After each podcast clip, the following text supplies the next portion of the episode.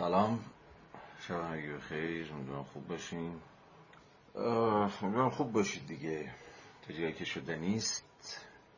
هرچند خبرهای بد از چپ و راست آدم رو محاصره می‌کنه و بعضی وقت آدم به تعبیری کم میاره. اینو باید تصدیق کرد. ولی خب کارش هم نمیشه کرد دیگه. البته کار زیادی میشه کرد ولی یه جورایی همون جمله بکتیه که باید ادامه بدهم نمی‌توانم ادامه بدهم ادامه خواهم داد. یعنی یه جورایی هرسه این گزاره ها هست. هم باید ادامه بدید لذه طرفی نمی‌تونید ادامه بدید ولی در این حال ادامه خواهید داد. خب شاید زندگی همین باشه دیگه. همین پیچ و تاب پیچ و های عجیب که هر از گاهی دامن آدمی رو می‌گیره و دست سرش بر نمیداره. به وضعیتی که آدم یه جورایی احساس ناتوانی می‌کنه. این حس ناتوانی خیلی حس نفسگیریه. من به اون دسته از انسانهای خوشبین تعلق ندارم که فکر می‌کنم در هر لحظه ای تحت هر شرایطی آدم می‌تونه کاری بکنه یا کاری از دستش ساخته است. حالا در قبال هر چیزی. تو واقعا خیلی وقتا شجاعت اینه که شما بپذیرید که الان کاری دستتون بر نمیاد. اصلا خود یه جور پذیرش این ناتوانیه چیز مهمه. خیلی یا در واقع خیلی اهمیت استراتژیک داره. نه از اون جنس احمقانه چه می‌دونم ولش کن و رها کن و انفعال و از این قصه ها که نه تو خیلی یه سطح بالاتری از این حس ناتوانی که خیلی اتفاقا جامعه شناختیه تو خیلی جامعه شناسانه میشه توضیحش داد. این حس ناتوانی که خیلی وقت ما در قبال خود واقعیت احساس می‌کنیم یا در قبال جامعه احساس می‌کنیم که به بحث هفته قبلمون و ایزم به بحث همین امشب هم رفت داره. یعنی می‌خوام بگم این حس استیصال ناتوانی حتی خیلی وقتا عجز یک امر چیز نیست خیلی امر اگزیستانسیالیستی و اینها نیست. خیلی بنیادهای اجتماعی داره و میشه توضیح داد که کجا میاد. ولی داستان همینه دیگه. داستان اینه که چجوری به رغم این حسی که خیلی وقتا میاد یقه ما رو می‌گیره و واقعی هم هست. ناشی از یه جور افسردگی یا میل به غر زدن و که وای چقدر همه چیز بده و اینها نیستش. اتفاقا چشم های باز و گشوده ای می‌خواد که ببینه که کجا زورش نمی‌رسه. ولی در این حال ادامه بده. این, این, این تکان دهنده است. و اصلا میگم شاید خود زندگی همینه. شما استیصالتو می‌بینی. و عجزتو می‌بینی و ناتوانیتو می‌بینی و, و می‌فهمی که کمه. کاری که داری می‌کنی ناچیزه. زورش نمی‌رسه به اینکه چیزی رو بیرون تغییر بده. اما به رغم اینکه اینو می‌دونی و سر خود تو شیره نمیمالی و فریب نمیدی که خب منم دارم یه کاری می‌کنم منم فلان و بهمان ولی با وجود این این, این بار رو یه جوری آدم به دوش می‌کشه. و به تعبیر دیگه با, با زخماش ادامه میده. زخمایی که می‌دونه خوب نمیشه. کارش هم نمی‌تونه بکنه. بگذاریم. حالا اینا جور بیان شاید بیواسطه عواطف و احساساتی بود که من دارم تجربه می‌کنم و فکر می‌کنم خیلی شما هم دارید تجربه می‌کنم اگه فکر می‌کنم خیلی شخصیه واقعا گفتن نداشت.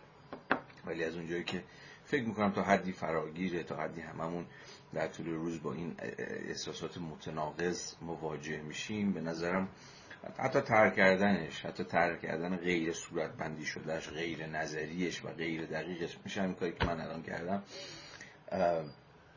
به نظرم اونقدرها بیوجه نیست. حداقل باعث میشه که یه چند دقیقه بهش فکر بکنیم یا بیزر جدیترش بگیریم. و همین که این فردی نیست خودش مهمه دیگه. اینکه این یه حسی نیستش که مثلا من نوعی صرفا تجربهش بکنم که خب بشه مثلا رجوعش داد به باز دوباره زندگی فردی من. و اینجا حالا پای مثلا یه جور دوباره گفتارهای روانشناسی و رویکردهای فردیتگرا و اینها باز بشه. واقعا به قول سی رایت میلز جامعه شناس آمریکایی گردن کلفت دهه 1950 و 60 از یه جور sociological imagination حرف می‌زد. این یارو سی رایت میلز تخیل جامعه شناختی یا بینش جامعه شناختی. یکی از مؤلفه هاش این بود که بینش جامعه شناختی اتفاقا اون جایی شروع میشه اون جایی جرقش می‌خوره که شما متوجه میشید که مسئله که دارید فقط مسئله شما نیست. مسئله کلی آدم دیگه هم هست. برای همین اصلا خود این sociological imagination همینجا استارت می‌خوره. اونجایی که یه،, یه حسی که من دارم تجربه می‌کنم یه دردی که من دارم تجربه می‌کنم یه مشکلی که من دارم یه مسئله که من باش دارم هر روز کلنجار میرم اصلا قابل تقلیل به من و زندگی شخصی من نیستش. کلی آدم دیگه همون بیرون هستن. و نه فقط الان در تاریخ حتی خیلی از رفتگان خیلی از اونایی که مردن خیلی اونایی که نیستن. یعنی یک, یک،, یک موضوعیه که یک کسرتی رو درگیر کرده و با کسرتی از آدم ها توی دوره های مختلف تاریخی حالا بر حسب هر دوره تاریخی و اختزاعاتش با این مسئله یه جوری دست تو پنجه نرم کردن. پس اگر مسئله فردی نباشه اگر ما به واقع با یه مسئله اجتماعی سرکار داشته باشیم که من و خیلی های دیگران رو درگیر کرده پس ما با یه مسئله جان شناختی مواجهیم. پس یه توضیحات احتمالا سوشیال براش وجود داره. این خودش خبر خوبیه. این خیلی خبر خوبیه. از این حس که همین شما فکر نمی کنید که دیگه تنهایید فکر نمی کنید فقط یه تافته جدا بافته هستید. فکر نمی کنید که دست تقدیر یا روزگار یا چه می‌دونم هر چیزی شبیه به این مثلا شما رو انداخته گوشه رینگ و داره چپ و راست خدمتتون می‌رسه. می‌فهمید که نه اتفاقا توی روند تاریخی با خیلی های دیگه اشتراک دارید. اونا مسئلهشون همین بوده. اونا هم به این داستان فکر کردن. اونا هم با همین مسئله یه جورایی کلنجار رفتن.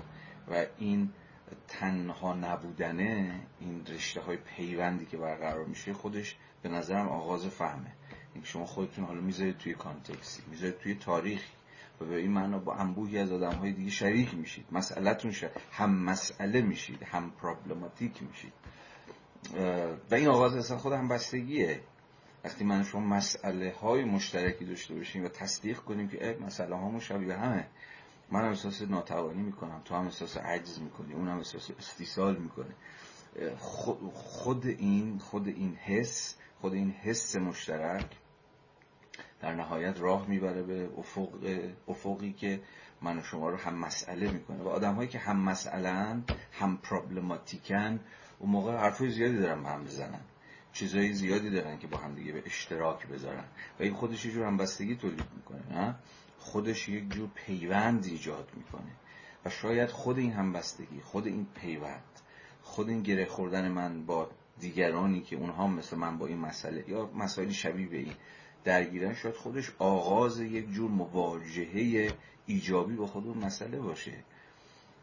اگه مسئله فقط مسئله تکین من یا شما بود اون موقع همین حس تنهاییه خودش می‌تونست دمار از روزگار آدم در بیاره.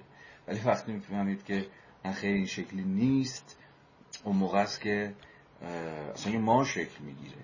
یک به واقع یه جور سوژه جمعی اصلا شکل می‌گیره. و اونجاست که شاید اصلا آدم احساس قدرت کنه. نه؟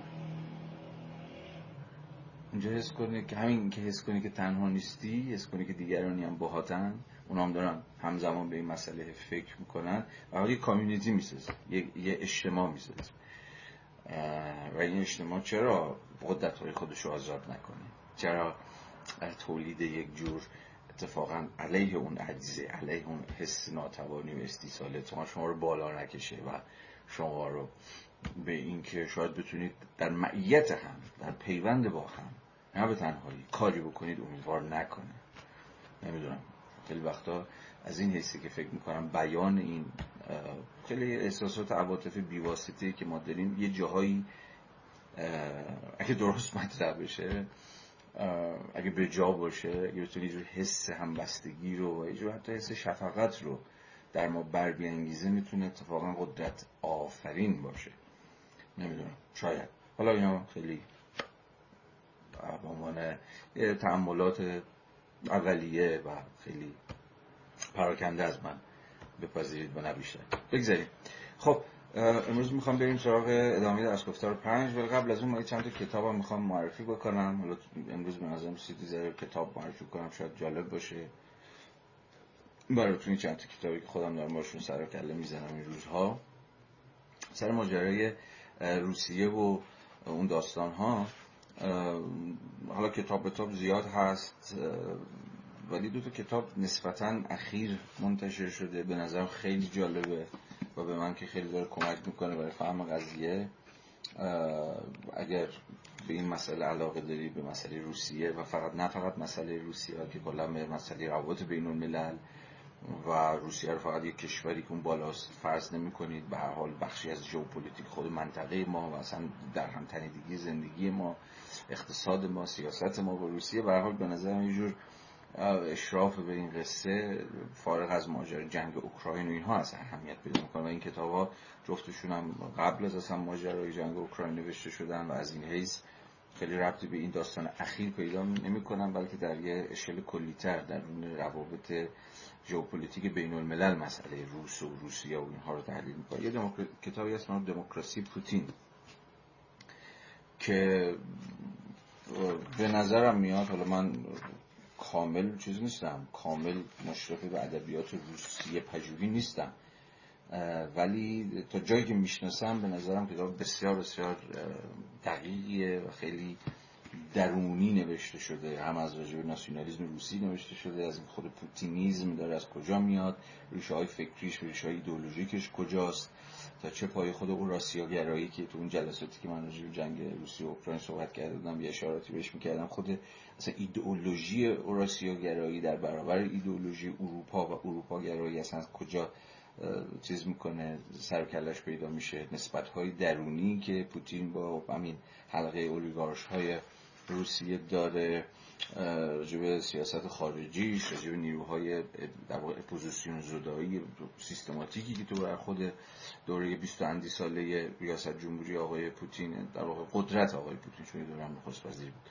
به هر حال حالا نمی‌خوام راجع به کتاب خیلی حرف بزنم ولی به نظر میاد که توی کتاب های فارسی که در سالهای اخیر یه جورایی به روسیه ربط دارن این کتاب خیلی می‌تونه کمک کنه که برید درون جامعه و درون سیاست و درون اقتصاد روسیه و چیزایی ازش سر در بیارید. خیلی به نظرم کتاب عالیست اما یه کتاب از اون با جالبتر یک به نام که همین هفته پیش منتشر شد اسمش از بازگشت روسیه به خاورمیانه. خب اسمش به قد کافی به نظرم میاد که گویا باشه دیگه.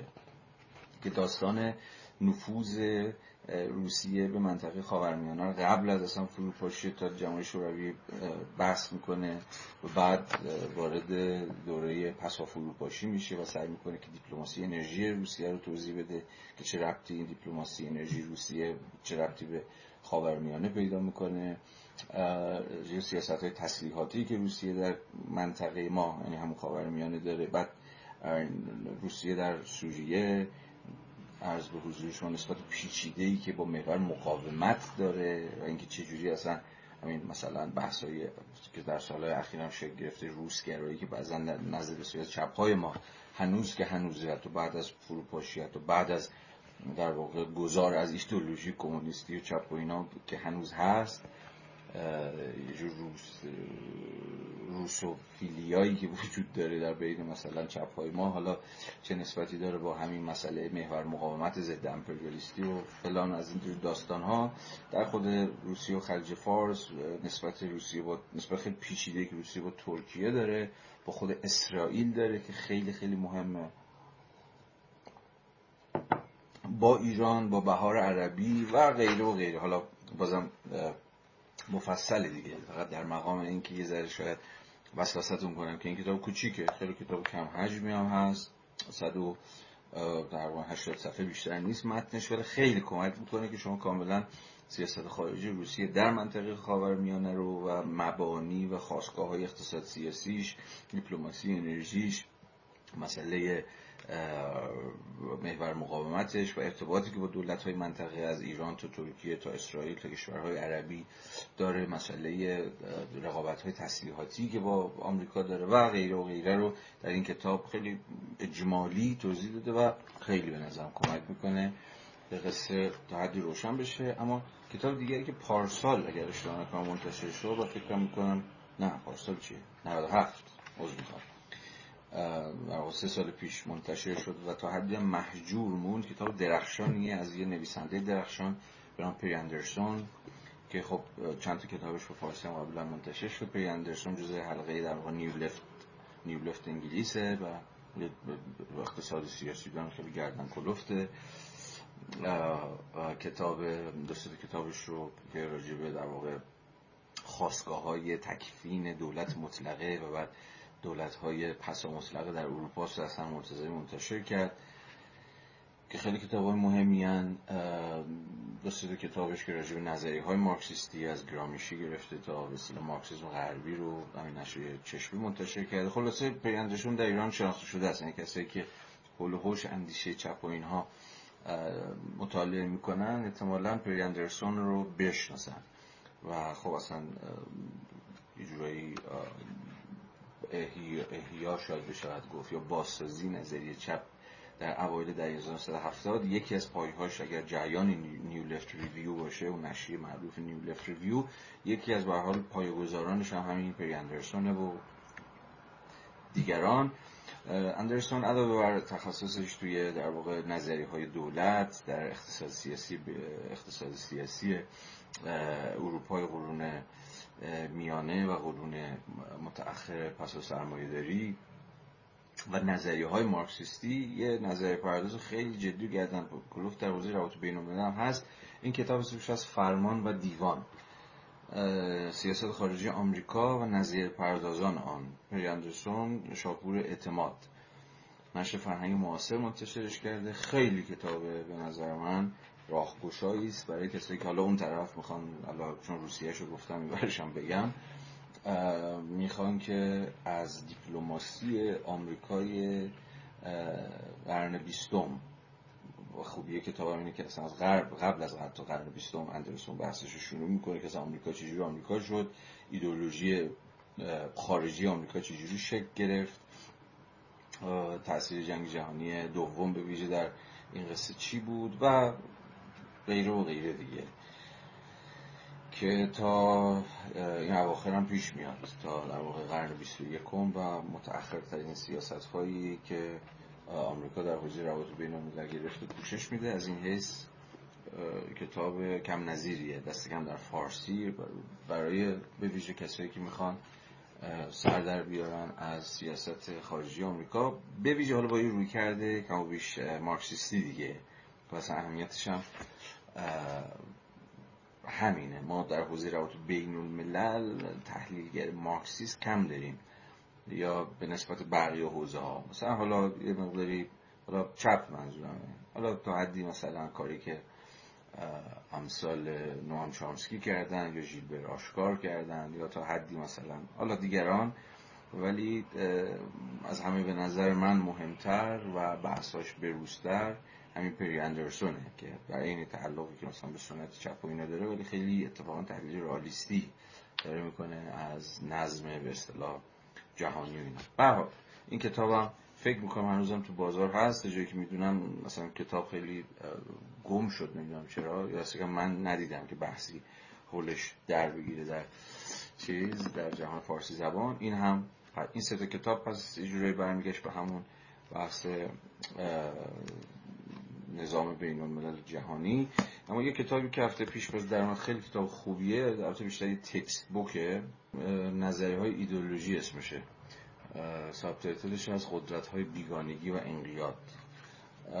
ما تا قبل از این کتاب تنها کتابی که داشتیم که به شکل نسبتا مفصلی به مفهوم ایدولوژی پرداخته بود کتابی بود به نام درآمدی بر ایدولوژی نوشته تریگلتون ترجمه اکبر معصوم بیگی که نشر آگه چند سال پیش منتشر کرده بود و اخیرا نشر بان یه ترجمه ظاهرا ویراست شده ازش به دست داد. من ترجمه متأخر رو ندیدم ولی ترجمه قبلی خیلی تعریفی نداشت. به این کتاب خیلی کتاب مهداد امامی ترجمه کرده و نشر چشمه هم چیزش کرده. منتشرش کرده نسبتا کتاب حجیمیه ولی بیشتر جنس تکست بوکه یعنی یه کتاب درسیه اما این چیزی از اهمیتش کم نمی‌کنه. به شکل نسبتا مفصلی از خود در واقع نظریه ایدئولوژی شما می‌دونید مفهوم ایدئولوژی به برهه انقلاب فرانسه و بعد از انقلاب فرانسه دوره ناپلئونی برمیگرده و بعد توی مارکس و توی مارکسیسم اهمیت تعیین کننده پیدا می‌کنه. بعد سنت لوکاچ و مکتب فرانکفورت از این طرفی گرامشی و آلتوسر و حالا نظریه های دیگری که به شکل مفصلی بحث کردن راجع مفهوم ایدولوژی این کتاب خیلی می‌تونه کمک بکنه برای دوستانی که با خود مفهوم خب می‌خوان یه ذره مفهوم ایدئولوژی رو چیزتر جدیتر دنبال بکنن و نظریه های ایدئولوژی ازش سر در بیارن. این کتاب به نظر من می‌تونه که بسیار کمک کننده باشه و خب از این حیث می‌تونم به شما این رو هم توصیه بکنم. یه کتاب دیگه هم بگم و تمام کنیم بحثو خب حتما شنیدید دوستمون آقای محمد میتی اردبیلی تقریبا چهار پنج روز پیش کتابی به شکل اینترنتی منتشر کرد به نام اصول مبارزه در زمان نیهیلیزم. اگر اسمش رو درست گفته باشم. خب واکنش های خیلی عجیب غریبی برانگیخت در چهار پنج روز. خب ظاهرا بیشترم از موضع نفی و ترد بوده. اونم ظاهرا از اهالی معظم فلسفه. خیلی البته چیز عجیبی نیست به معنایی. می‌شد حد زد که و حال آقایان من خانم ها رو ندیدم ولی آقایان فیلسوف ویژون هایی که فلسفه براشون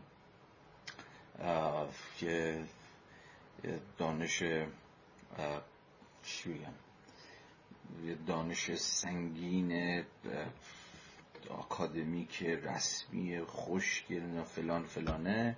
حالا می‌خواستم از صفت های تندتری استفاده کنم که کنم صفت های تندی نبود. ولی به هر حال حالا اونا رو کنید. می‌خواستم بگم که این کتاب بخونید.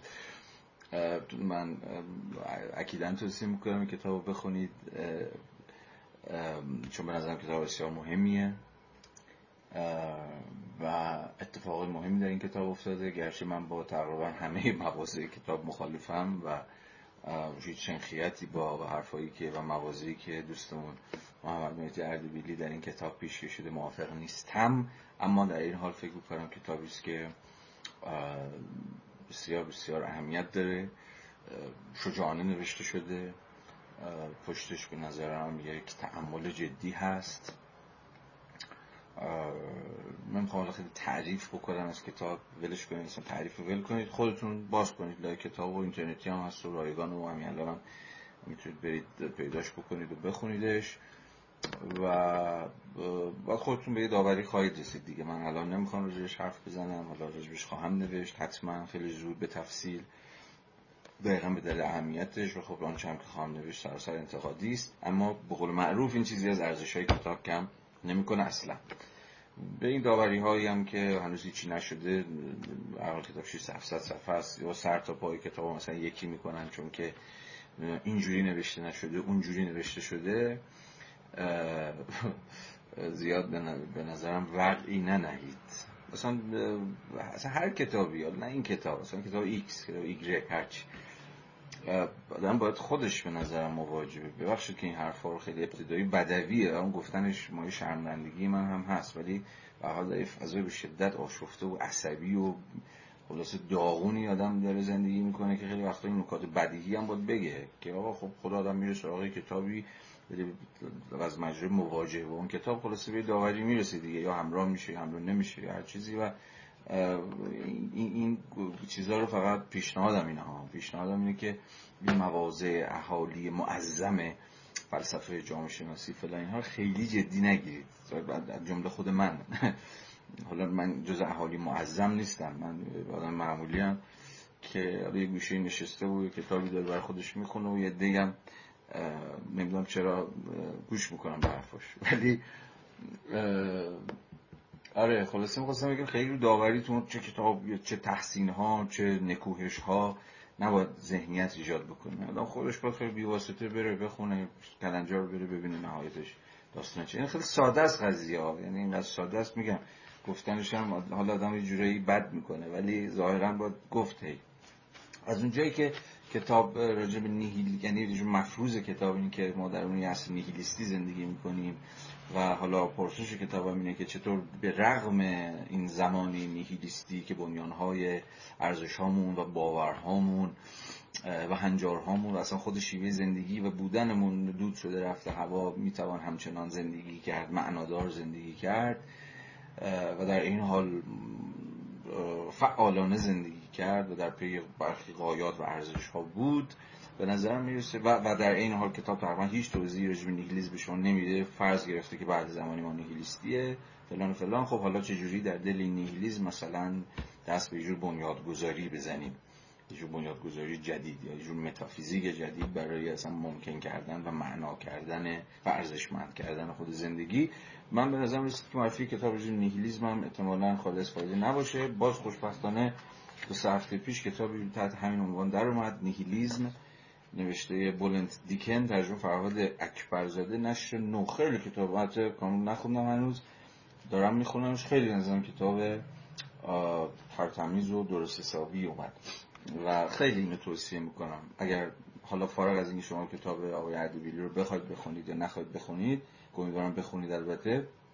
ولی این کتاب هم مستقلا که همین اسمش هم نیهیلیزمه براتون فکر می‌کنم که خیلی باید جالب باشه و با یه خلاقیتی و با یه صورت بندی کم و بیش نوعی. حالا چی میشه گفت؟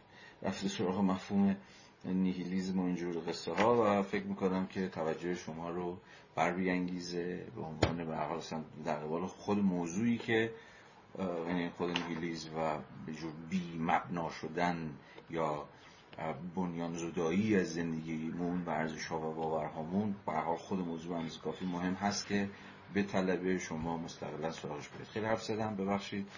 این چند تا کتاب هم گفتم معرفی بکنم و یه چند تا نکته گفته باشم بلکه با فارغ از این قصه ای که خودمون با هم دیگه در این جلسات داریم براتون جالب باشه. خب دیگه بحث رو تموم بکنیم. این بحث رو بریم سراغ بحث خودمون که خیلی امروز بحث پرپیچ و تابیست و به روش هفته های قبل من ناگزیرم که آدورنو رو بریزم به هم و دوباره سرپاش کنم.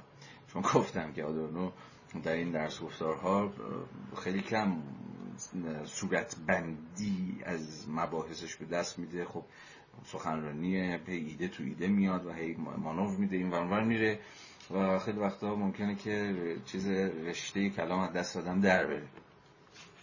ایده رو بگه بستش نده و یهو بپره توی ایده دیگه و یه ذره شلوغ بشه داستان.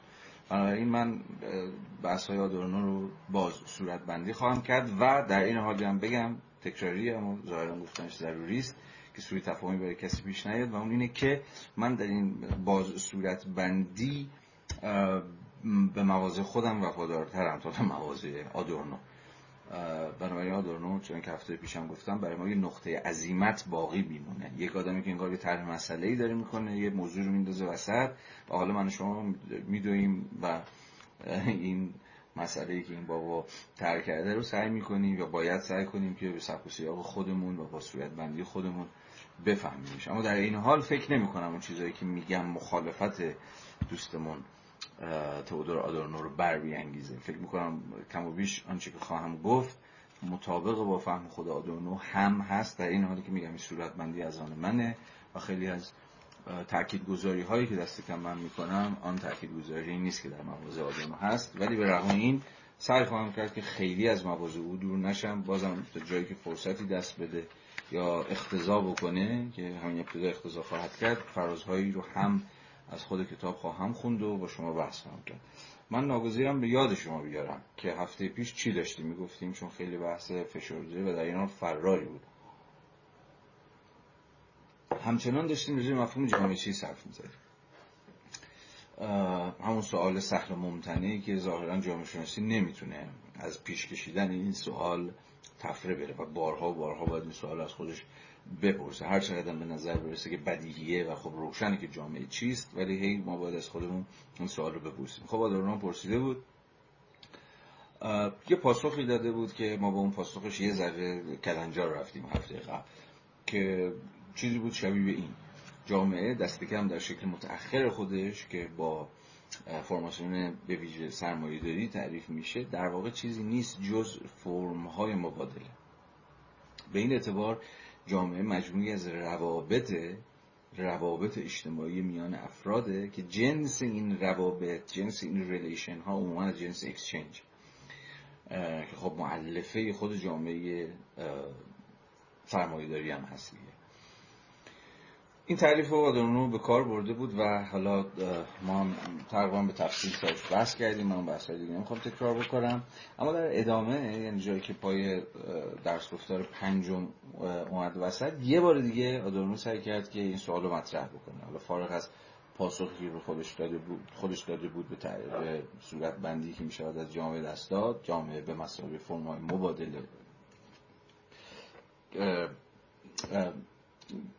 یه جورایی سعی کرده بود که در این حال دیگر صورت بندی هایی که دست کم داخل خود جامعه شناسی ما از جامعه داریم رو هم پیش بکشیم و با اونها هم می‌ذاره بازی بکنیم. ما هفته پیش راجع به مفهوم جامعه مسابقه واقعیت اجتماعی که مستقیما از دل جامعه شناسی دورکیمی میاد بیرون مفصل صحبت کردیم. من فرض می‌گیرم دیگه فرض می‌گیرم که شما این بحث رو دنبال کردید و گوش کردید و کم و بیش الان در جریانش هستید پس تکرار نمی‌کنم فقط تیتر رو دارم می‌گیرم.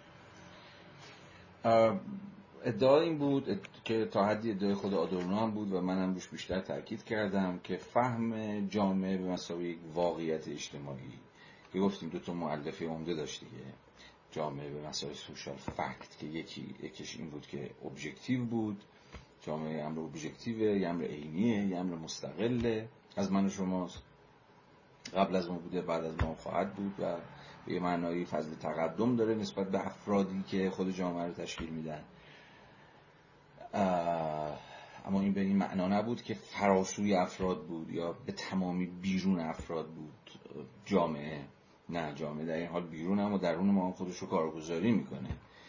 از مجرای مثلا وجدانی که به ما میبخشه باورهایی که در ما درونی می‌کنه نظام ارزش ها و هنجارهایی که از مجرای فرهنگ های جامعه پذیری یا اجتماعی شدن ما رو باهاش یکی می‌کنه و غیره و غیره. جامعه مثلا objective درون من و شما هم خودش رو کارگزاری می‌کنه و این ادعایی که خب برای دورکیم هم کاملا منطقیه و کاملا هم پذیرفتنیه. و ویژگی دومش این بود که علاوه بر این objective بودن و واجد قسمی objectivité بودن در عین حال واجد یه جور زور هم بود. واجد یک جور فورس یا نیرو هم بود. یعنی زور توزانه و نیرومندانه خودشو به ما به تعبیری تحمیل می‌کنه. جامعه. به مسابقه سوشال فکت چه ما حواسمون باشه که یه فورسی هست رو ما یه نیروی یه زور یه قدرتی هست که داره بر ما اعمال میشه و چه ندونیم. همین زبانی که من و شما داریم بهش تکلم می‌کنیم یا هر زبانی که داریم بهش تکلم می‌کنیم چه زمانی که تو بازاریم و داریم بر وفق قواعد بازار رفتار می‌کنیم چه زمانی که تو خانواده ایم چه زمانی که تو مدرسه ایم یا وارد چه بانک میشیم یا تو شهر قدم می‌زنیم یا هر چیزی دیگه شبیه به این سوشال فکتور دارن کار می‌کنن. سوشال فکتور دارن نیروی خودشون رو بر ما اعمال می‌کنن. میگم فارغ از اینکه من و شما خداگاهانه این نیرو رو متوجه باشیم و بهش تسلیم بشیم یا بهش تن بدیم حالا تسلیم خیلی کلمه خوبی نیست تن دادن هم کلمه خوبی نیست. بر وفق قواعدش رفتار کنیم این خیلی تعبیر دقیق تریه.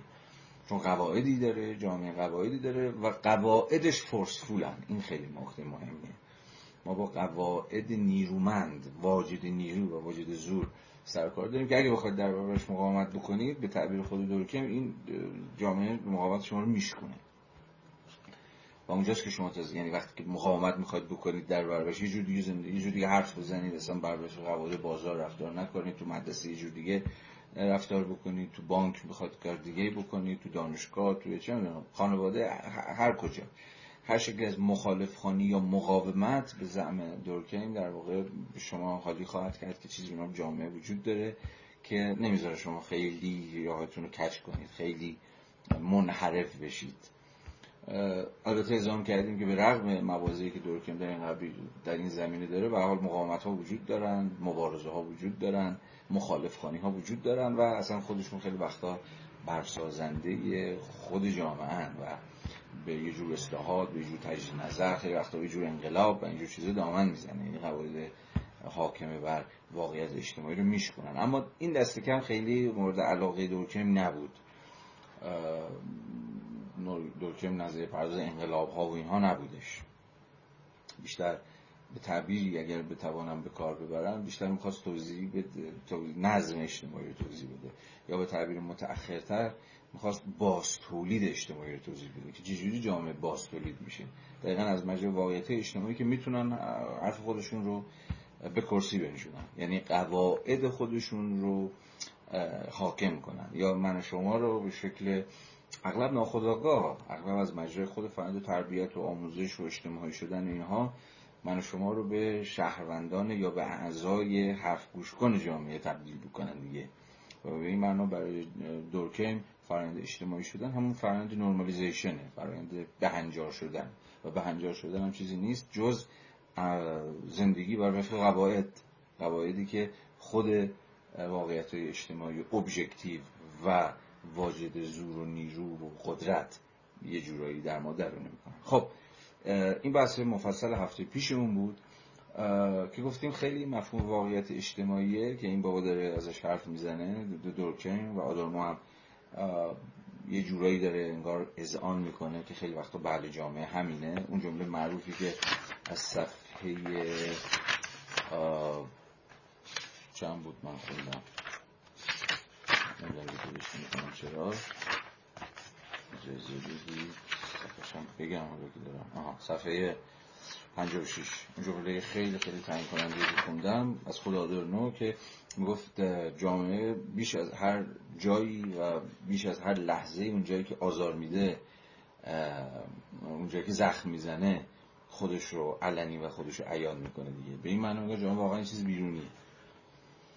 و بیرون از ماست. که دست ما هم بهش نمی‌رسه یا اونقدرها دست ما بهش نمی‌رسه و کاری جز تبعیت و کاری جز پیروی کاری جز درونی شدن با جامعه و درونی کردن ارزش هنجارش نداریم بکنیم. از این حیث بود گفتم خیلی نزدیک به مفهوم خود طبیعت ثانوی که مارکسیستا از هگل گرفتن و بحث کردن از اون خود آدورنو که اصلا نظری پرداز شد مهمترین نظری پرداز سکن نیچر خود آدورنو باشه. و مفهوم شیوارگی که همون نسخه یه جورایی شرح و بحث یافته نظری بیگانگی مارکسیه که بیش از هر کسی لوکاچ سعی کرد بود توضیح بده. اینا مفاهیمی که در دو شاخه جامعه شناسی دارن به یه مسئله فکر می‌کنن. واقعیت اجتماعی در جامعه شناسی دورکیمی شیوارگی یا جامعه مسابقه طبیعت ثانوی در جامعه شناسی مارکسی یا در واقع پس مارکس جفتشون هفته پیش نسبتا به تفصیل گفتم که به نوعی انگار فرض گرفتند یه جور زوال عملیت رو یا یک جور سوبژکتیویته که در برابر ابژکتیویته جامعه یا همون شرایط عینی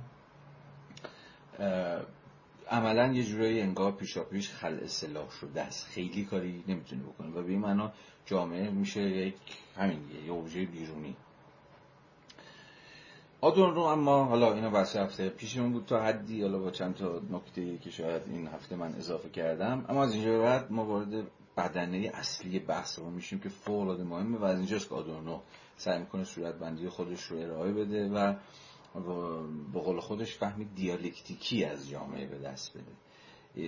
و به نوعی از میراث دورکیمی فاصله بگیره که انگار کاملا جامعه به مسابقه واقعیت اجتماعی ابژکتیو فراسوی افراد که در نهایت افراد رو زیر دست و پاش و واسه اون قدرتی که داره فرسی که داره له می‌کنه از این فاصله بگیر.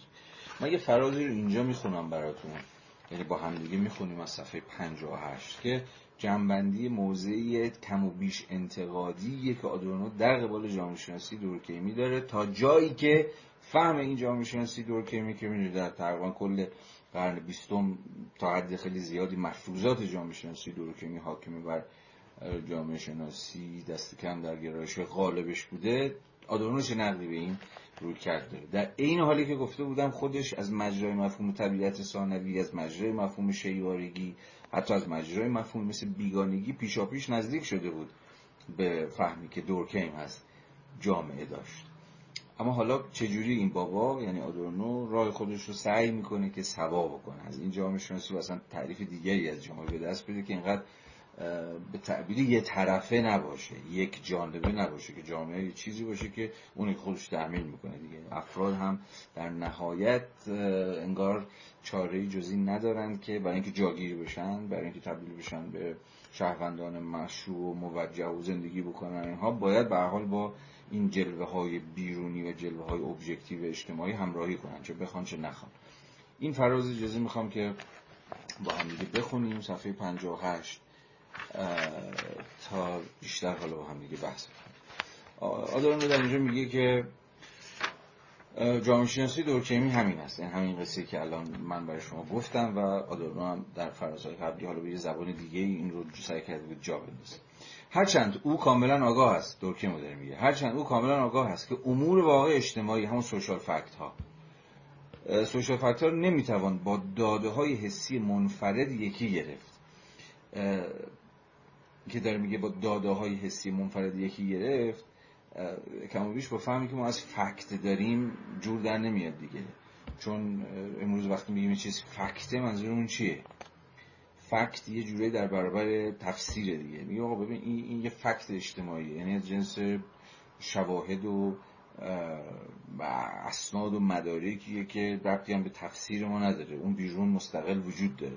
و اتفاقا می‌توان با یه جور ادراک حسی با مشاهده با تحلیل با آزمایش با هر چیزی دیگه شبیه به این اتفاقا یا نشونش داد یا رو با همدیگه در نسبت قرار داد و به فکت بودن فکت اذعان کرد بنابراین فکت ها واجد جور عینیت هم عینیت مخصوص که همین اصلا قابلیت رویت پذیری دارن. میشه قابلیت مشاهده دارن. میشه مشاهدهشون کرد یا میشه اندازهشون گرفت میشه به عدد و رقم تبدیلشون کرد میشه کم سازیشون کرد و چیزهای شبیه اینا. یعنی فکت ها مستقل از اینکه خوشحال خوشمون بیاد بدمون بیاد چجوری تفسیرشون بکنیم چجوری تفسیرشون نکنیم.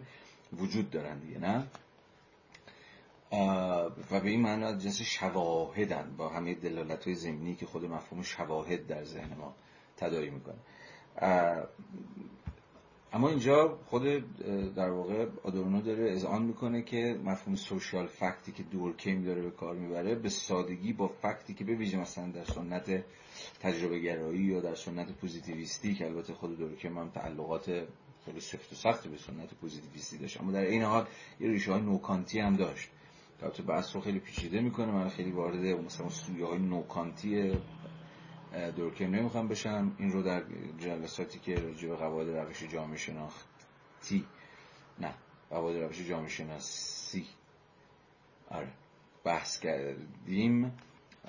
که همین باز ببخشید باید بگم که فایل هاش موجوده می‌تونید گوش بکنید. اونجا مفصل گفتم راجع به در واقع اینکه خود دورکیم حاصل ترکیب پیچیده چند تا سنت فکریه مثلا پوزیتیویسم از یه طرف نوکانتیسم از یه سمت دیگه و خود اینم باعث یه تنش هایی در اون خود سنت جامعه شناسی دورکیمی هم شده. اگه براتون جالبه این بحث رو می‌تونید برید این فایل ها رو احیانا گوش بکنید. اما در عین حال اینجا دوستمون آدورنو داره میگه که خود دورکیم هم می‌دونست که social social fact ها برخلاف fact هایی که مفهومی از fact که مشخصا در سنت پوزیتیویستی هست. خب خیلی محسوس خیلی مشاهده پذیره به قول خودش می‌توان به قول خود آدورنو در اینجا می‌توان به مجموعه از دیتا ها تقلیلش داد فکت ها از اون حالی فکتن که اصلا شما می‌تونید به دیتا تبدیلشون بکنید. مجموعه از داده ها عموما هم داده های در واقع کم، کمی یا دست کم قابلیت کم می‌سازی دارن. یا دست کم داده هایی که مستقیم از دل ادراک های حسی ما قابل استنتاجن. اما این نکته اصلیه که رفیقمون آدورنو اذعان می‌کنه و این به واقع در مواضع خود دورکم هم هست که سوشال فاکتور رو به راحتی نمی‌توان از جنس در واقع نایو فکت فرض کرد. یعنی فکت به مفهوم خیلی نایوش یعنی خیلی ساده انگارانه و ابتدایی و اینجور چیزها که قابلیت تبدیل شدن به دیتا یا قابلیت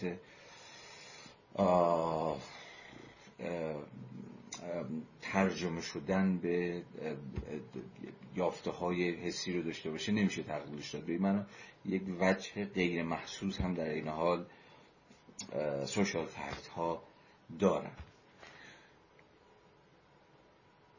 حالا اینو ادامه بدیم. اینو ادامه بدیم. باز خیلی نقطه تنگ کننده آنچنانی نیست ولی به نظر رسید اینجا یه توضیح کوتاه هم که شده لازم. جانشناسی دورکیم همین است هرچند او کاملا آگاه است که امور واقعی اجتماعی یعنی همون سوشال فکت رو نمی‌توان با داده های حسی منفرد یکی گرفت. با وجود این به آنها خصلت واقعیاتی ملموس از همان جنسی را نسبت می‌دهد که سعی کردم برای شما روشن کنم. این شیوه استحاله امر اجتماعی استحاله اینجا معنی تبدیل کردن اینجور ترانسفورم کردن امر اجتماعی به امر واقع والا مرتبه تر به جور فکتی که والا مرتبه تره از فکت های تجربی و ملموسی که ما در زندگی اجتماعیمون داریم. مثلا در زندگی عادیمون اینکه این میز سفته اینکه این میز مثلا از, چوب ساخته شده یا این کاغذ رو من می‌تونم پاره بکنم اینکه الان هوا مثلا خیلی داره گرم میشه یا چیزهای شبیه به این فکت های کاملا تجربی هم دیگه که ادراک حسی من می‌تونه به اونها شهادت بده. می‌تونه چوبی بودن این میز رو بگه بله واقعا اینجوریه. می‌تونه بگه این کاغذ این کتاب رو به راحتی میشه پاره کرد. و چیزهای شبیه این. خب اینجا فکت ها فکت هایی که خود ادراکات حسی پس می‌توانن اونها رو تسخیر کنن یا می‌تونن اونها رو کچاپ کنن. یعنی همین دیگه تحت سیطره بگیرن توضیحشون بدن بهشون شهادت بدن. یا اصلا توصیفشون کنن به معنای ساده کلمه. اما خود دورکیم قائل به این بود که ببین یه فکت های حالا به قول مترجم ما در اینجا فکت های بالا مرتبه تری هم هست. از این فکت هایی که به راحتی توسط ادراکات حسی ما قابل توصیفن که اینها در سوشال فکت ها هستن واقعیت های اجتماعی که شاید به راحتی نشه بعضا با ادراکات حسی شما تصاحبشون بکنید. ولی در این حال وچه ملموسی هم داره. این شما مثلا همین میرید بیرون فرض کنید که یه مسابقه فوتبال تیم محبوبتونه و مردم شادی می‌کنن و نمی‌دونم فلان می‌کنن شما هم جمع و مفهوم جو گرفتن اینه که هفته پیش گفتیم با این مثال خیلی دنده دستی. حالا می‌خواد فوتبال باشه مراسم عزاداری باشه یا هر چیز دیگه ای شبیه به این که یه رفتار جمعی رو اختضا می‌کنه اونجا به واقع شما اون جنبه ابژکتیو واقعیت اجتماعی رو می‌تونید لمس بکنید. نه؟ یعنی واقعیت اجتماعی که ملموسه. و نیرویی که داره شما رو به درون خودش می‌کشه و اصلا شما رو وادار به سری کنش ها حرفا بعضا شعارها حرکت ها حتی عواطف خاصی می‌کنه. یعنی شما شروع کردید گریه کردن یا شما شروع می‌کنید مثلا به شادی کردن یا جیغ زدن یا هر چیزی شبیه به این. که شاید تا یه سال قبلش که نرفتید بیرون و درون واقعیت اجتماعی قرار نگرفته بودید از خودتون بعید می‌دونستید اونا خودش گویای اینه دیگه. گویای اینه که بله به واقع سوشال فکت ها وجود دارن و جور اگزیستنس هن و به این معنی واقعی هن ریل هن و به این معنی ملموس هن بله هستن. ولی به این ولی از اون فکت تجربی که در واقع پیش داشتیم صحبت می‌کردیم که به راحتی می شود ویژگیاش رو توصیف کرد اینکه سفته اینکه مثلا شکننده است اینکه مایه است اینکه جامده اینکه سرده اینکه گرمه چه می‌دونم هر, چیزی هر چیزی. شبیه به این متفاوتن. به این معنا مثلا واقعیت های اجتماعی والا مرتبه تریه که هم جنبه عینی دارن و هم جنبه یعنی هم جنبه ابژکتیو دارن واقعیت اجتماعی. هم ابژکتیو هم که صحبتش کردیم و هم به یک معنای جنبه سوبژکتیو هم دارن یا به تعبیر دیگه درون سوبژکتیویته ما خودشون رو وارد می‌کنن. و اصلا اون در واقع جنبه به واسطه و به اتکای خود زورشون دیگه. همین که منو وادار می‌کنن که منم بشم گریه بکنم اینکه من هم از حتی عواطف دیگه اصلا خود عواطف تصور که عواطف ما هم امور شخصی هم فلا اینا دست کم به اتکای خود واقعیت اجتماعی تا حدی پرت و پلا از کار در میاد دیگه. که شخصی ترین امور ما که اون عواطف و احساسات ما هستن خشم شادی غم فلان بهمان تا چه پای تحت تاثیر عوامل مؤثر اجتماعی همون سوشال فاکتورز که می‌تونن خود سوبژکتیویته ما رو هم دگرگون بکنن یا جهت بدن یا صورت بندیش بکنن خب اوکی. این شیوه استحاله امر اجتماعی به امر واقع والا مرتبه تر متضمن گرایشی درون جامعه شناسی است. آها. خب از اینجا به بعد. از این بعد یه جوری نقد آدورنو داره به این برداشت دور کیمی از جامعه شروع میشه. که برای بحث ما مهم. متضمن گرایشی در اون جامعه شناسی به تکرار فرایند شیوارگی و خداین سازی اتونومیزیشن که جامعه به سبب قوانین درون ماندگارش در معرض آن است. در حالی که باید بر این فرایندها نقادانه تعمل کرد و آنها را واساخت. دیسولو دیسولو ترجمه کرده رفیقمون واساختن که نمی‌دونم چرا. دیسولو کردن منحل کردن دیگه. حالا حرف آدونو چیه؟ پشت این کلامه یه ذره عجیب غریب آدونو. یه حرف ساده خوابیده. که میگه ببین جامعه شنا... مفروضات جامعه شناسی دورکیمی به زبان ساده واقعیت های اجتماعی رو شیواره می‌کنه. یا با البته دورکیم مشکل با این نداره چون خود دورکیم اولین بار رو سراحت گفته بود گفته جامعه شناسی باید به موضوع خودش که همون واقعیت های اجتماعی باشن مثلا شی نگاه بکنه.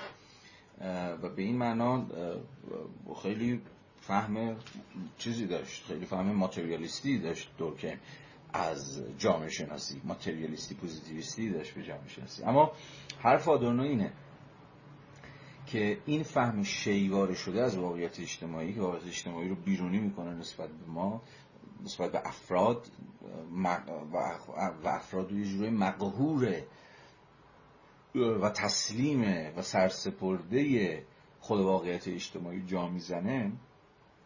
این همون چیزی که ما ازش فاصله گرفت. برای دورکیم طبیعیه. اصلا جامعه یعنی فهمی که دست کم دورکیم از جامعه داشت یعنی نیروهای objective دقیقا objective forces به دقیق ترین معنای کلمه که دیگه الان باید روشن باشه برای شما. جامعه چیزی نیست جز نیروهای عینی. اصلا برای همینه که جامعه شناسی می‌تونه علم باشه می‌تونه دقیقا این نیروهای عینی رو مطالعه بکنه. نیروهای عینی که کارشون چیه؟ اثرگذاری تعیین کنندگی مشروط سازی کنش من تصمیم من عواطف من تخیلات من و احساسات من. نه؟ به این معنا جامعه شناسی دورکیمی عملا اینو یه بار فکر کنم همینجا گفتم تو این کلاس بود یا جای دیگه بود نمی‌دونم. ولی به این معنا در واقع جامعه شناسی در تقابل یا اگر تقابل کلمه گندهیه در تنش با فهم مثلا کانتی از خود سوژه است. یعنی چی؟ تو کانت تو همون فلسفه عملی کانت یعنی در همون فلسفه ای که ناظر بر کنش های انسانی بود کنش هایی که از انسان ها سر می‌زنه یا در واقع کنش هایی که باید از انسان ها سر بزنه که مشخصا حوزه اخلاق حوزه سیاست و حوزه حقوق و اینجور چیزها رو شامل می‌شد. اصلا مفروض بنیادین چی بود؟ مفروض بنیادین این بود که انسان می‌تواند آزاد باشد یا انسان باید آزاد باشد. یعنی یه جور آزادی مفروض, مفروض فلسفه عملی کانتیه دیگه نه؟ و خود این آزادی معنیش چی بود؟ خود آینی. خود آینی سوژه. اتونومی سوژه. اینکه سوژه می‌تواند و میباید خود قانونگذار باشه. یعنی چی؟ باز. یعنی خودش رو از بند همه تعین هایی که یا به زبانی که ما تا الان به کار بردیم نیروهای ابژکتیوی که رفتار رو تعیین می‌کنن خلاص بکنه. یعنی یه جور قابلیت ترانسندینگ باید داشته باشه فراروندگی باید داشته باشه سوژه. یعنی اگه سوژه نتونه خودش رو آزاد بکنه خودش رو بکنه از شر نیروهایی که دارن متعینش می‌کنن نیروهایی که دارن تعیینش می‌کنن مشروطش می‌کنن بهش جهت میدن بهش میگن چیکار بکن چیکار نکنه این چیزا میشه ای مثل بقیه هایی در جهان طبیعت. ما برای برای طبیعت و ابژه های طبیعی که آزادی قائل نیستیم نه؟ همه ابژه های طبیعی رو از خود طبیعت رو در بند می‌دونیم؟ ضرورت. در بند قانون. اونا بر اساس ضرورت درونی و قانونمند خودشون رفتار می‌کنن. و در بند اصل علیت اصل علیت یعنی عوامل موجبه ای هست که فلان یا بهمان معلول رو یا اثر رو یا نتیجه رو متبادل می‌کنه بر جهان ابژه های طبیعی. ولی بحث کانت این بود. در واقع تنشی که تو کانت بود این بود که انسان در این حال که بعد خودش بخش از طبیعت انسان که تافته جدا بافته از طبیعت نیستش که. انسان خودش موجود طبیعیه. و به این معنا خود انسان هم تا جایی که موجود طبیعیه پس در بند قوانین ضرورت و قانون و علیت و اینجور چیزاست. یعنی به این معنی رفتارهاش تعیین شده است. علتهایی وجود دارن که از من این یا اون رفتار سر می‌زنه. پس کو آزادی؟ عوامل موجبه متعین می‌کنند یا موجب می‌شوند فلان رفتار یا بهمان رفتار. من در مقام انسان به مسابقه موجود طبیعی اما همه تلاش کانت این بود که در این تصدیقی که انسان بخشی از طبیعت است اما بتونه این, این رو در واقع انسان به این معنا رو از بند یه اتفاقا دترمینیزم خلاص بکنه تا اصلا خود فلسفه عملی ممکن بشه. فلسفه عملی مثلا آنچه من باید انجام بدم. و این ممکن نمی‌شد مگر اینکه انسان واجد آزادی باشه. یعنی یعنی برخلاف دیگر ابژه های طبیعی دیگر هستی های طبیعی انسان بتواند آزادانه رفتار کنه. و این ممکن نمی‌شد مگر از مجرای یه جور خودآینی دیگه همین اتونومی. و اتونومی چیزی نبود مگر یه جور رها شدن از یا امکان این تعبیر دقیق داری. یه جور امکان خلاص کردن خود و آزاد کردن خود از شر عوامل موجبه نیروهای ابژکتیو. نه؟ و غیره و غیره که دیگه حالا وارد خود کانت نمی‌خوام بشم. ولی یه بیان خیلی فشرده و کوتاه و موجز از فلسفه عملی کانت و سودایی که کانت داشت که بتونه یه جوری ضرورت و حالا آزادی رو با هم دیگه آشتی بده. البته از اینجا به بعد وارد جزئیات فلسفه عملی کانت میشیم که حالا من با چیز نمی‌خوام بشم نمی‌خوام ذهن شما و خودم رو خیلی درگیر این بحث می‌کنم اما داشتم چی می‌گفتم؟ داشتم می‌گفتم که به این معنی اتفاقا جامعه شناسی دورکیمی و اصلا کل جامعه شناسی در برابر یه جور فهم کانتی از اتونومی قرار می‌گیره. به چرا این دلیل ساده که می‌خواد نشون بده اصلا اتونومی و متونومی اینها چیه؟ اصلا آزادی و اینها چیه؟ جامعه شناسی علمیه که انگار ممکن انگار ممکن میشه تو جامعه شناسی دورکیمی دارم میگم. حالا ورژن های متأخرتر جامعه شناسی که در این حال سعی کردن حدی از آزادی رو برای خود سوژه هم لحاظ بکنن اینها فعلا بمانند. ما الان داریم درون اون پارادایم اصلی جامعه شناسی به ویژه اوایل اواخر قرن 19 هم اوایل قرن 20 حرف می‌زنه جامعه شناسی دورکیم که هنوزم روحش حاکمی بر جامعه شناسی هست. این جامعه شناسی خیلی ساده می‌خواد نشون بده که آقا جامعه مثلا واقعیت اجتماعی رفتار ما رو تعیین می‌کنه. تمام. نقطه. خیلی خلاصش. و ایده خدایینی ممکنه که به مسابقه دقیقا باز معنی کانتی به عنوان یک ایده تنظیمی برای ممکن کردن فلسفه عملی به درد بخوره. اما خودش از جنس فکت نیست آزادی ها و خود مختاری ها اصلا فکشوال نیستن. از جنس ایده های تنظیمیه. یعنی ما باید مفروض بگیریم تا بتونیم مثلا بر اساس نظام اخلاق و یک نظام اخلاقیاتی بچینیم. بنابراین یه تنشی هست به نظرم. تنشی که تو اوایل قرن بیستم اینو به شدت میشه دید. تو خود مارکس میشه دید تو وبر میشه دید تو دورکیم میشه دید تو زیمل میشه دید که شاید توی ساختارگرایی نیمه قرن بیستم به اوج خودش می‌رسه. و اون چیه؟ اینکه سوژه وجود نداره. یا سوژه زائده خود ساختاره. یا سوژه تا جایی وجود داره که خود ساختارها خود اون عوامل موجبه خود اون نیروهای ابژکتیو اختضا بکنن یا اجازه بدن یا فضا رو باز بکنن.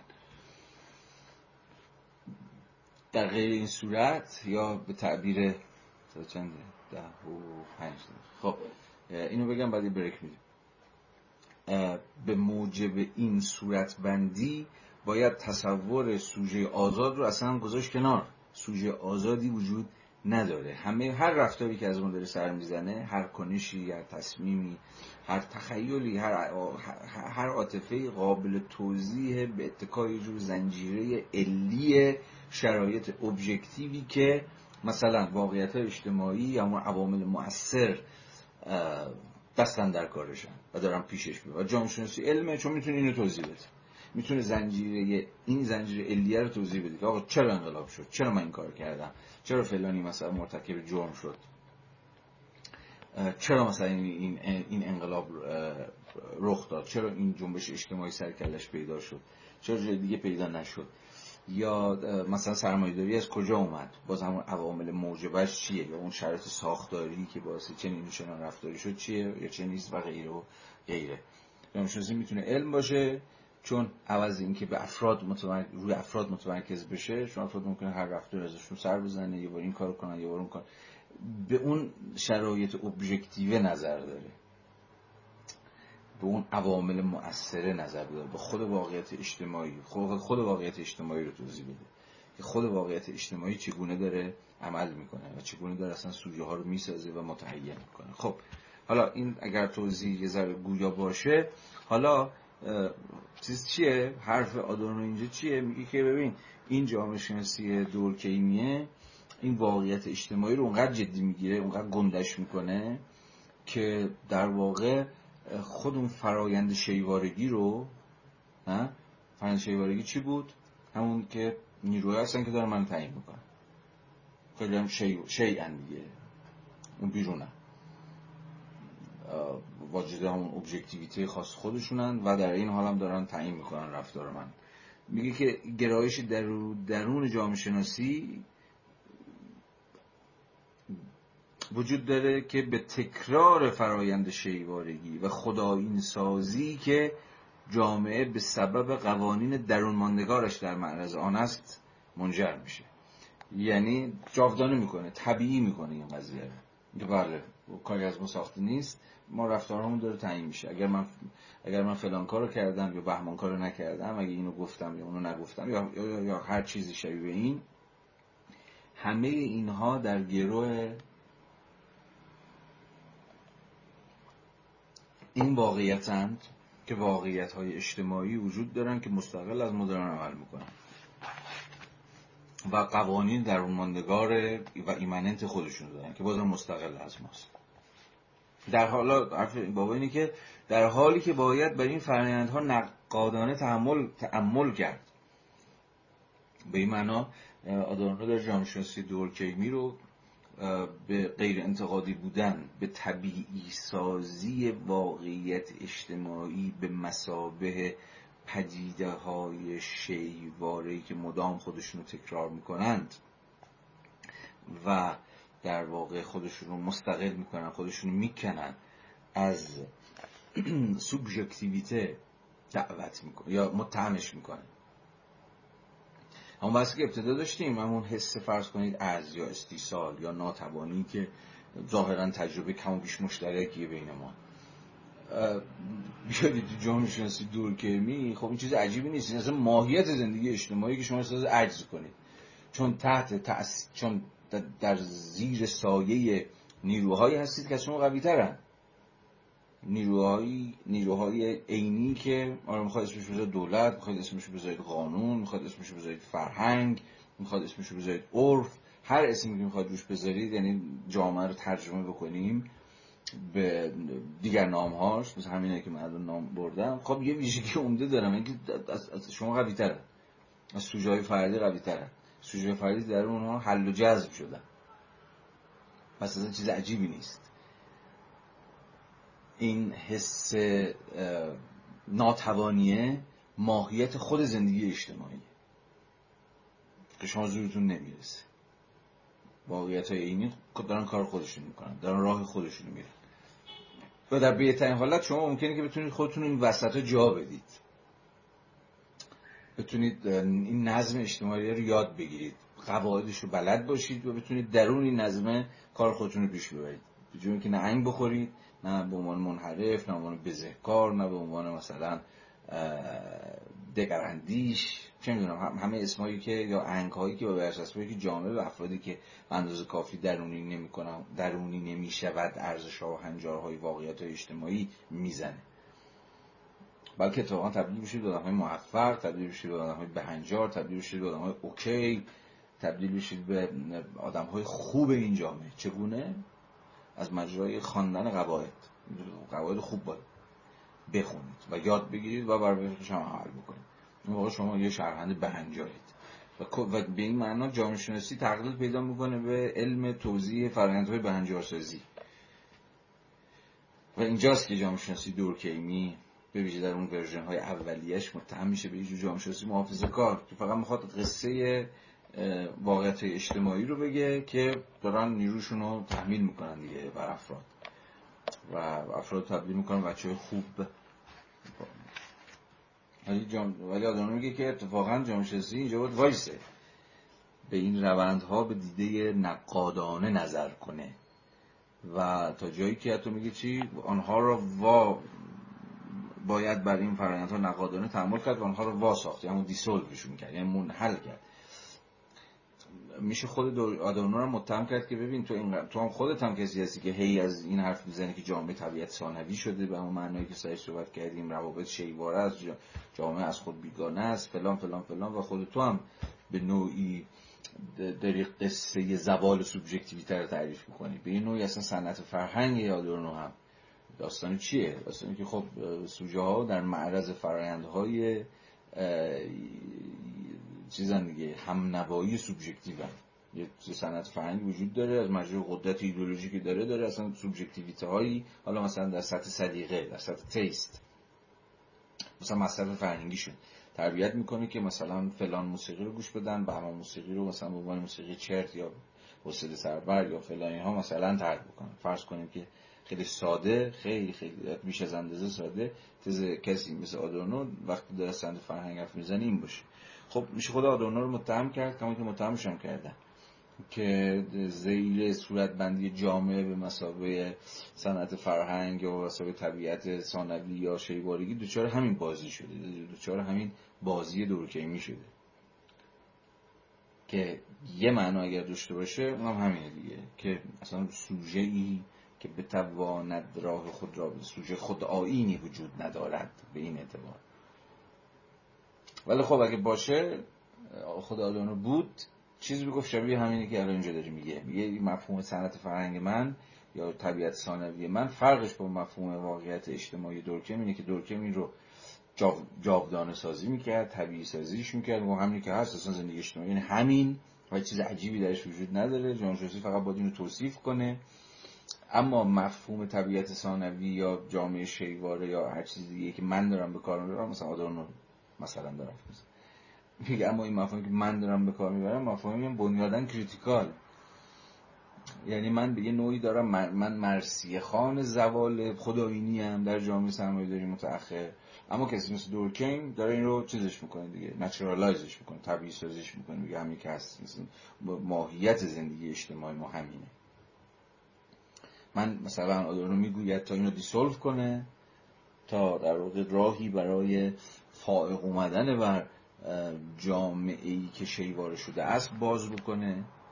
اما دورکیم نه. این شیوارگی جامعه شیوارگی که همواره عنصری از نمود صرف را در خود دارد به مسابقه امر مطلق پذیرفته می شود جامعه دورکیمی رو داره میگه یعنی میپذیره شیوارگی رو. این امر به این وسوسه و گرایش دامن می‌زند که کیفیت شیواره جامعه امر مثبت فرض شود. که تا حدی در دورکم همینه دیگه. حالا مثبت اگر نه اصلا پوزیتیویته زندگی اصلا ایجابیت زندگی اجتماعی همینه. که جامعه مسابه یک واقعیت اجتماعی شیواره خودش رو دقیقا از مجرای همین ساز و کارها اتفاقا جا میاندازه. آن چیزی که ممکنه آدورنو اسمشو بذاره سلطه یا آدورنو مثلا اسمشو بذاره فرایندهای سوژ زدایی برای دورکیم خیلی اسم خونسایی داره فرایندهای اجتماعی شده. Socialization. مثلا یکی از اولین مفاهیمی که شما تو جامعه شناسی مثلا باش آشنا میشید فرآیند جامعه پذیری و اجتماعی شدن ایناست دیگه. یعنی که ما چجوری میشیم عضوی از این جامعه؟ اون عضو نرمال و اوکی و معمولی از این جامعه. ولی برای آدورنو این چیزی کم از یه فاجعه نداره خود این فرایندها. چون دقیقا از مجرای این فرآیند اجتماعی شدنه که من به یک نوعی خدایی اومد دست میدم یا آزادی فکری اومد دست میدم و تحت سیطره سازوکارهای سلطه نرمالایز میشم. بهن... آدم بهنجاری میشم. پس تفاوت این دوتا الان باید تا حد زیادی روشن باشه دیگه احتمالا نه؟ این امر به این وسوسه و گرایش دامن می‌زد کیفیت شیواری جامعه امر مثبت فرض و به آن تن داده شود. که مطلقا از این وسوسه مبرا نبود. به عبارت دیگر و من گمان می‌کنم این نکته برای ارائه تعریفی از مفهوم جامعه اهمیت زیادی دارد. چنین نگرشی به نگرش دورکیم این واقعیت را سرکوب می‌کند که مفهوم جامعه به روابط میان افراد ارجا دارد. همان چیزی که من در جلسه قبل کوشیدم آن رو روشن کنم. اونجایی که گفته بود در واقع جامعه مجموعه در هم پیچیده از روابط میان افراد. یعنی جامعه مجموعه از صرفا افراد نیستش. اینا با هم جمع شدن شدن جامعه. اون چیزی که جامعه رو جامعه می‌کنه مجموعه از روابطه که به ویژه از در فرماسیون سرمایه داری از جنس مبادله است این رابطه ها یعنی هر و اکسچنجی که غلبه پیدا کرد و منطق مبادله است که روابط, روابط اجتماعی. می‌سازه که حالا هفته پیش من یه نقد کوچکی هم و در این حال به نظر خودم مهمی هم به این فهم سعی کردم که وارد کنم. ولی به هر حال آنچه که دور که مثلا می‌خوام آدورنو در اینجا داره صورت بندی می‌کنه اینه که نباید فهمید به این معنا دورکمی از جامعه داشت. به عنوان انگار واقعیت های صلبی که اون بیرون ما هستن و دارن با ما میگن چیکار بکن و چیکار نکن. از این پیچیده تر از این حرف هست. چنین نگرش این واقعیت رو سرکوب می‌کند که مفهوم جامعه به روابط میان افراد ارجاع دارد. همون چیزی که من در جلسه قبل پوشیدم رو روشن کنم. مسلم گرفتن این رابطه به عنوان واقعیتی بالا مرتبه یعنی نادیده گرفتن این امر واقعه که جامعه همواره متشکل از افراد است. مفهومی از جامعه که افرادی را از نظر بیاندازد که جامعه از آنها تشکیل شده و خب باز داره جامعه شناسی جریان غالب رو و جامعه شناسی دورکمی رو به این متهم می‌کنه که دیگه که یه چیز خیلی ساده رو از چشمشون پنهان مونده. یکی جامعه در نهایت مجموعی از افراده فهم جامعه شناسی به مسابقه صرفا واقعیت های اجتماعی زیاد می‌بره که افراد یعنی من شما در نهایت چیزی به نام جامعه رو داریم برپا می‌کنیم. اما نه صرفا جمع جبریمون نه صرفا توده یا تراکمی از افراد که رو هم دیگه ریختن و مثلا یه چیزی به نام جامعه رو ساختن.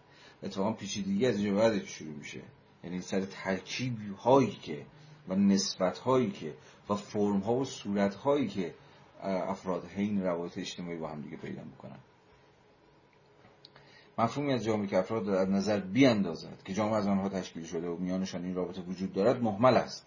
و البته آها محملتر از مفهوم مقابل آن نیست که جامعه را فروکاستنی و افراد گوناگون می‌دانند یعنی باز اینجا اون بازی دیالکتیکی آدورنویی وسط جامعه مجموعه‌ای از افراده اما در عین حال قابل تقلیل به مجموعه‌ای از افراد نیست. این پیچ قصه است که شما چجوری باید هر دو قطب رو نگه دارید. جامعه به عنوان یک هستی objective و در عین حال افراد. حالا چه نسبتی بین افراد و جامعه مساوی واقعیت ابجکتیو وجود داره. آیا نسبت همون نسبت کم و بیش یک جانبه است که دورکن توصیف کرده بود؟ جامعه به مسئله واقعیت اجتماعی افراد میبلعه افراد کاملا در خودش جذب و ادغام می‌کنه یا نه؟ نسبتی که بین هست خیلی پیچیده‌تر از این حرف هست. و حالا غیره و غیره خب آنچه که تا اینجا گفتیم در واقع یه جور صورتبندی آدورنوی بود که آدورنو مطرح کرده بود تا اتفاقا ازش فاصله بگیره و روی کرده بدیلی رو پیش بکشه که می‌تونیم ازش به عنوان نظریه دیالکتیکی جامعه یاد بکنیم. حالا چیه این نظریه دیالکتیکی جامعه که آدورنو پیش می‌کشه؟ از مجرای جامعه شناسی از مجرای نقد جامعه شناسی دورکیمی به عنوان جامعه شناسی که اساسا با جامعه شناسی غالب تعریف میشه. خب اینجا یه ذره بحث رو باید حواستون باشه چون ما الان از اینجا به بعد یه پیچ تحلیلی داریم. در واقع کل مسیر تحلیلمون قرار از اینجا به بعد عوض بشه. من چنان که گفتم سعی می‌کنم نظریه آدورنو رو تا حدی باز صورت بندی و بازسازی بکنم. خب چه روی کرده بدیلی در اختیار داریم؟ یا روی کرده در واقع دیالکتیکی به جامعه چجور روی کردیه؟ پیشنهاد من اینه که مشخصا از دل خود آدورنو در میاد. اینکه در فهم دیالکتیکی از جامعه باید جامعه رو متشکل از ترکیبی از تیف های دیالکتیکی که این طیف ها اگر این طیف ها هر کدوم دو سر داشته باشن یا دو قطب داشته باشن و بین اعتبار شاید اصلا بتونیم اسمشون رو بذاریم اسمشون رو بذاریم قطب های یا دو قطبی های دیالکتیکی این دو قطب همدیگه رو وساطت می‌کنن از مجای قسم هم مدییشن معنی هگلی کلمه که اتفاقا هفته پیشم حین خواندن پیداشناسی روح من اشاره هایی بهش کردم. این دو قطب همدیگر رو میانجیگری می‌کنن یا همدیگر رو وساطت می‌کنن. به این معنا دیگه ناگزیر نیستیم که سر از یه جور دوگانه هایی در بیاریم که باید یک کدومشون انتخاب کنیم. مثلا بگیم که جامعه یا افراد.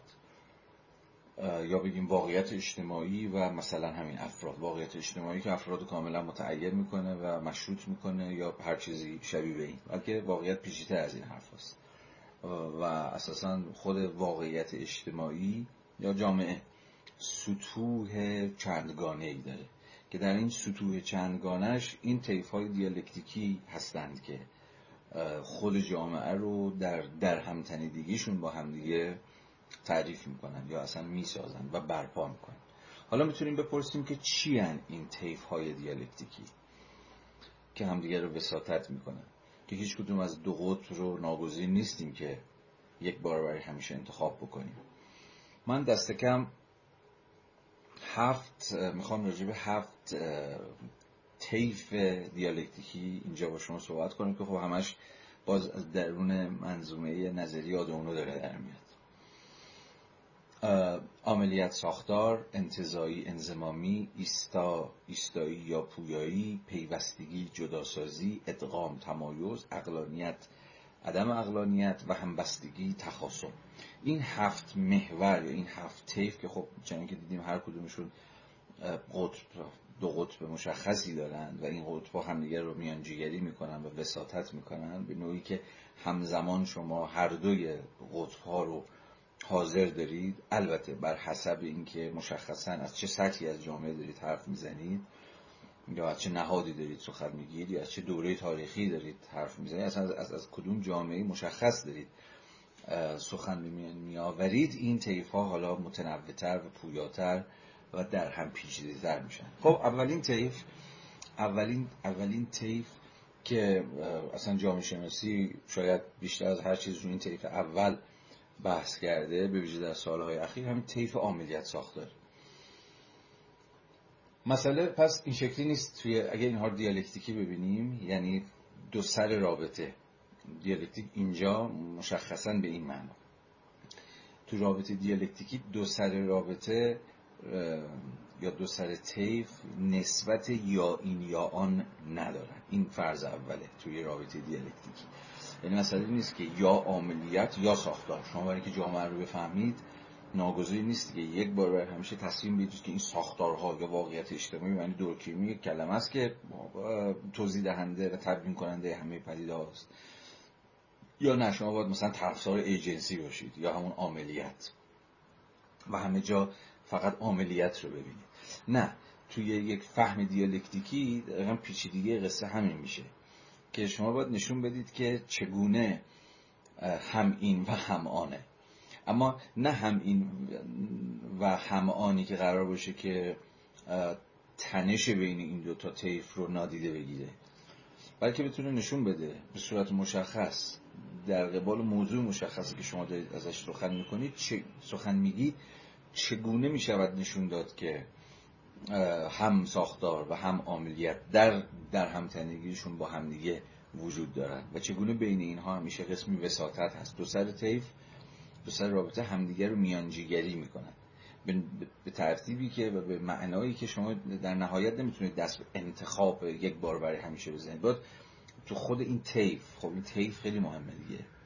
خود طیفی یعنی شما یه جور چیز خواهید داشت. یه الگوی تحلیلی خواهید داشت که اولا طیفی می‌بینه اولا دو سر رابطه رو یا دو سر طیف رو همزمان در قبال موضوعات اجتماعی مختلفی که داره ازشون حرف می‌زنه همزمان حاضر می‌بینه. حالا این چه شکلی میشه؟ حالا بریم تو خود بحث.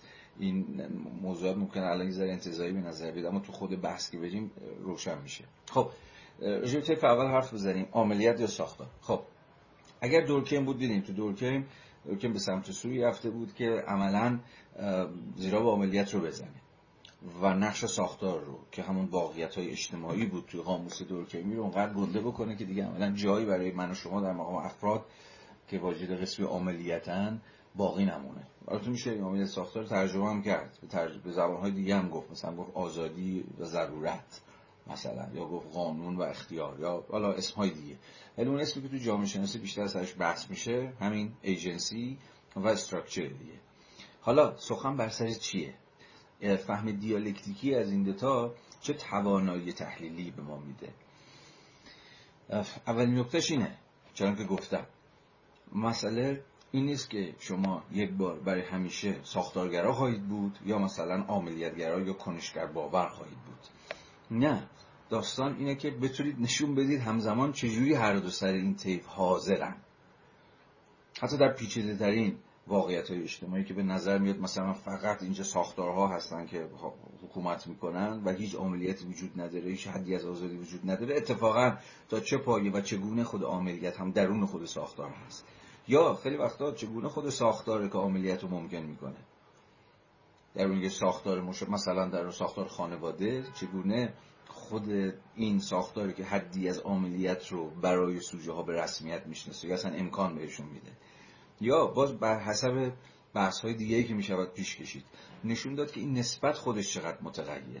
نسبت عملیت ساختار چقدر مت... مثلا بر حسب اینکه شما دارید چه دوره تاریخی حرف می‌زنید.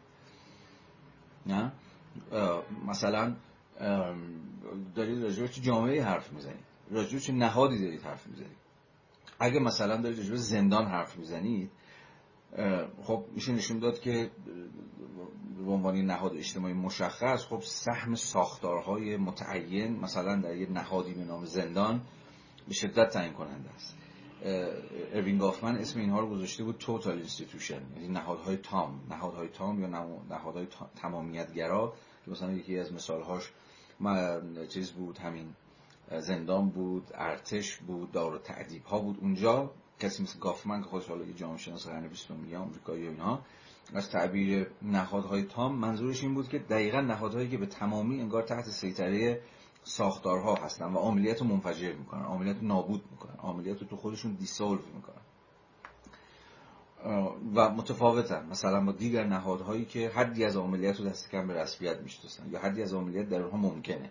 حالا شما بگویید مدرسه شما بگویید نهادی مثل بازار شما بگویید نهادی مثل شهر یا حتی خانواده یا گروه های دوستی یا حزب یا حالا هر چیزی دیگه. پس باز بر حسب اینکه راجب چه کیسی دارید صحبت می‌کنید چه جامعه ای چه نهادی چه دوره تاریخی این این نسبت دو سر طیف با هم دیگه متفاوت میشه. حتی میشه نشون داد حتی میشه نشون داد. در total institution ها به قول گافمن که ظاهرا مثلا عاملیتی وجود نداره مثلا همون زندانش. اتفاقا برخلاف تصور ما این این حالا وارد خیلی جزئیاتش نمی‌خوام بشم اما میشه نشون داد حتی در این نهادهای تام هم تا چه پایه هنوز شکلهای بسیار پیچیده از عملیات ممکنه. مثلا کی, کی گفته که نهادی مثل زندان به تمامی نهاد بسته است که همه آنچه که باید بشود و نباید بشود رو ساختار یا اون واقعیت اجتماعی داره حق نمی‌کنه به افراد. اتفاقا در total institution ها هم حد بالایی از عاملیت به شکل حتی روزمره وجود داره. هر کسی که پاش یه روزم به زندان افتاده باشه می‌تونه اینو به اینه ببینه. اگر مایلید می‌تونید اسمش بذارید مقاومت. می‌تونید اسمش بذارید مقاومت روزمره. کی گفته که مثلا تو نهادی مثل ارتش این قصه نیست؟ کسی که سربازی رفته باشه خیلی راحت می‌تونه برای شما توضیح بده که اتفاقا چجوری در دل وضعیتی که ظاهرا همه چیزش از صفر تا صد تعیین شده و یک نظم آهنینی براش حاکمه باز حدی از عملیات اونجا هم وجود داره و ممکنه. و حتی یه توصیف خیلی مشخص می‌تونه نشون بده. یا شما, یا شما بگوید مدرسه یا شما بگوید خانواده یا هر نهاد دیگه و پیچیدگی و آزادی عمل این روی کرده دیالکتیکی به جامعه دقیقا اینه که می‌خواد این, این نسبت رو همواره حفظ کنه. نسبت بین دو سر طیف رو حفظ بکنه. هیچ کدوم از دو سر طیف رو به هیچ کدوم از طرفین رو به نفع اون یکی حذف نکنه. این چیز رو بتونه ببینه. این طیف بندیه رو بتونه ببینه. نه؟ و نشون بده که چجوری اینها مدام دارن همدیگه رو وساطت می‌کنن. ساختار و عملیات. مدام از دل همدیگه رد میشن. هیچ کدوم شما نمی‌تونید به نفع اون یکی یک بار برای همیشه در واقع ترد کنید و کنار بگذارید. اینجاست که هم این و هم آن معنادار میشه. نه؟ نه به نفع یه جور سنتزی که حالا در یه عامل سوم اینها با هم دیگه وحدت به یه وحدتی می‌رسن. نه مدام رفت و برگشت بین دو سر طیفه بین عملیت و ساختاره ساختاره و عملیته و این نسبتی که هی تغییر می‌کنه هی پیچیده تر میشه یه جاهایی. ممکنه شما بتونید نشون بدید که آقا در جامعه خاص یه دوره تاریخ خاص بله مثلا ساختارها اونقدر مثلا سفت و سختن که راه رو بر هر عملیتی بستن. اما در این حال ممکنه بتونید نشون بدید که در دوره تاریخی دیگه اتفاقا این سهم عملیتی که داره پر رنگ در میشه. و حالا تحلیل هایی که به این اعتبار به شدت تاریخمنده. یعنی کانتکسی که یا زیرلایه‌ای که همه این بحث توش معنا پیدا می‌کنه خود تاریخه و وضعیت های متغیر تاریخیه نه؟ پس اینجا دست یه جور تحلیل جامعه شناختی باز خواهد بود که بتونه به قول معروف حق تفحص رو برای خودش محفوظ نگه داره اینکه عملیات تعیین کننده یا ساختار تعیین کننده است بستگی به وضعیت تاریخی داره که اون کیسی که داره که اون اون موقعیتی داره که شما دارید راجبش حرف می‌زنید. و مهم همین نشون دادن در هم تنیدگی این دوتا قطبه. سر طیف دیگه طیف انتظایی انزمامی خب. این یعنی چی؟ ببینید انتظایی انزمامی باز معناشو با یه مثال یا چند تا مثال میشه روشن کرد. ببین سخن بر سر این نیستش که جامعه یا اونجایی که جامعه وجود داره فقط اونجایی است که شما با یه مناسبات انزمامی یعنی مناسبات ملموس مناسبات عرض به حضور شما که خیلی روزمره و عینی و اینجور چیزا سرکار دارید. یا جامعه صرفا مجموعه ای از روابط انتظایی که شما نمی‌دونید ممکن این روابط از کجا داره میاد یا این قواعد داره از کجا میاد ولی وجود داره. انتظایی به این معنا. انتظایی به معنای این که همین گسسته است از حدی از تشخیص پذیری که ممکنه من و شما داشته باشیم. باز جامعه نه به تمامی انزمامیه نه به تمامی انتظاییه بلکه باز ترکیبی از این دوتاست یا باز حتی از این مهمتر یه جور سطوح انتظایی و انزمامی داره. بذار با این مثال اینو توضیح بدم. مثلا وقتی شما تو خانواده اید خانواده احتمالا انزمامی ترین نهاد اجتماعی که ما توش عضویم دیگه یا مثلا گروه های دوستی و اینجور چیزا. نه؟ دیگه همه از سوراخ سنبه هم دیگه خبر دارن کاملا روابط ملموس واقعی چهره به چهره است و ظاهرا هیچ امر انتظایی خیلی براش حاکم نیست. ظاهرا.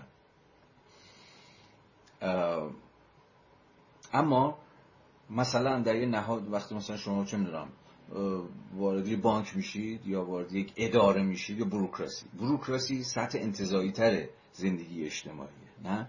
اونجا شما فقط با یک جور نظم یا با یک جور قواعد تعیین کننده ای سر کار دارید که خیلی هم ممکن از این قواعد سر در نیارید. ولی طرف میگه آقا این چیز دیگه این این قانونشه این اینجوری داره عمل می‌کنه. یعنی ناگهان شما با یک قاعده ای مواجه میشید مثلا وقتی پاتون می‌ذارید به اداره یا پاتون می‌ذارید مثلا در یک محیط کار یا می‌ذارید تو بازار یا می‌ذارید حالا باز میگم این سطوح متفاوت دیگه. ناگهان احساس می‌کنید اینجا قواعد چیزه. قواعد دیگه کاملا انتظایی. یعنی از شما بیرون کاملا از شما. کاملا از شما جداست. و شما درون نظمی هستید که نسبت به شما بیرونیه. نسبت به شما بیگانه است. و به معنای انگار انتظایی اون بالاست و داره خودش به شما تحمیل می‌کنه. و شما خیلی قابلیت همون عاملیت رو نداره هر چقدر روابط انتظایی تر میشه یا شما درون سطوح انتظایی تر جامعه دارید زندگی می‌کنید در این حال اونجا عملیات ها کم رنگ ترن نه؟ جاهایی که سطح انتظایی زندگی اجتماعی اما در این حال همه سطوح زندگی اجتماعی ما که انتظایی نیست. شما هممون شاید بخش بیشتر زندگیمون درون سطوح انزمامی جامعه است. جایی که با با دوستمون با محبوبمون با پدرمون یا با برادرمون یا با کسان دیگه ای در نسبتیم. اونجا نسبت ها و رابطه ها خیلی چیزتره دیگه. همین ملموستر به معنای انزمامی تره باز ببینید جامعه پس به این اعتبار یک کل یک دستی که صرفا ابژکتیو و اون بیرون باشه وجود نداره. مهم اینه که طیفی از سطوح انتظایی انزمامی وجود داره. روابطی که اونجا روابط چهره به چهره است آشنایانه است یا دوستانه است یا چیزی شبیه به این اتفاقا شما توش خیلی احساس غریبگی نمی کنید تا سطوحی از زندگی اجتماعی که به نظر میاد که واقعا که قوانین آهنینی براش حاکمه و به من انتظایی و بیگانه و بیرونی نسبت به شما و دهن شما رو سرویس می‌کنه. شما دیگه آقا دیگه کارش هم نمیشه کرد. یعنی کاملا خودش رو شکلی بیرونی بر شما تحمیل می‌کنه. اما باز اینم همه قضیه نیست. حتی در سطوح انتزا انزمامی ترین سطوح هم شما باز ممکنه که حاکمیت قوانین انتظایی رو بتونید اونجام ببینید. ما همین باز نهاد خانواده مثال خیلی خوبیه. همون نهادی که در دقیقه پیش داشتیم می‌گفتیم ملموسترین و زنده ترین و تجربی ترین و آشناترین نهاده همونجا هم باز شما می‌تونید ببینید که اتفاقا یه جایی چقدر سطوح و واجد معلفه های انتظایی هم در عین حال هست. نه؟ جایی که شما مثلا به نقش پدر یا همین جایی که با خانواده به یه جور تنش می‌خورید. جایی که احساس می‌کنید دیگه قدرت چیز ندارید قدرت مانوی ندارید. یا فرض کنید پدر حاکمی که عملا داره خود فرهنگ رو و به اتکای فرهنگ به اتکای عرف به اتکای فرادستی که فرهنگ و عرف و اینها به مسابقه حوزه اتفاقا انتظایی قواعد اجتماعی بهش داده داره حکومت می‌کنه بر خانواده. به شما همه زورتون داری می‌زنید که هر جور هست فقط از خونه بزنید بیرون. اتفاقا همون محیط آشنای دوستانه انزمامی گرم زندگی فلان و فلان.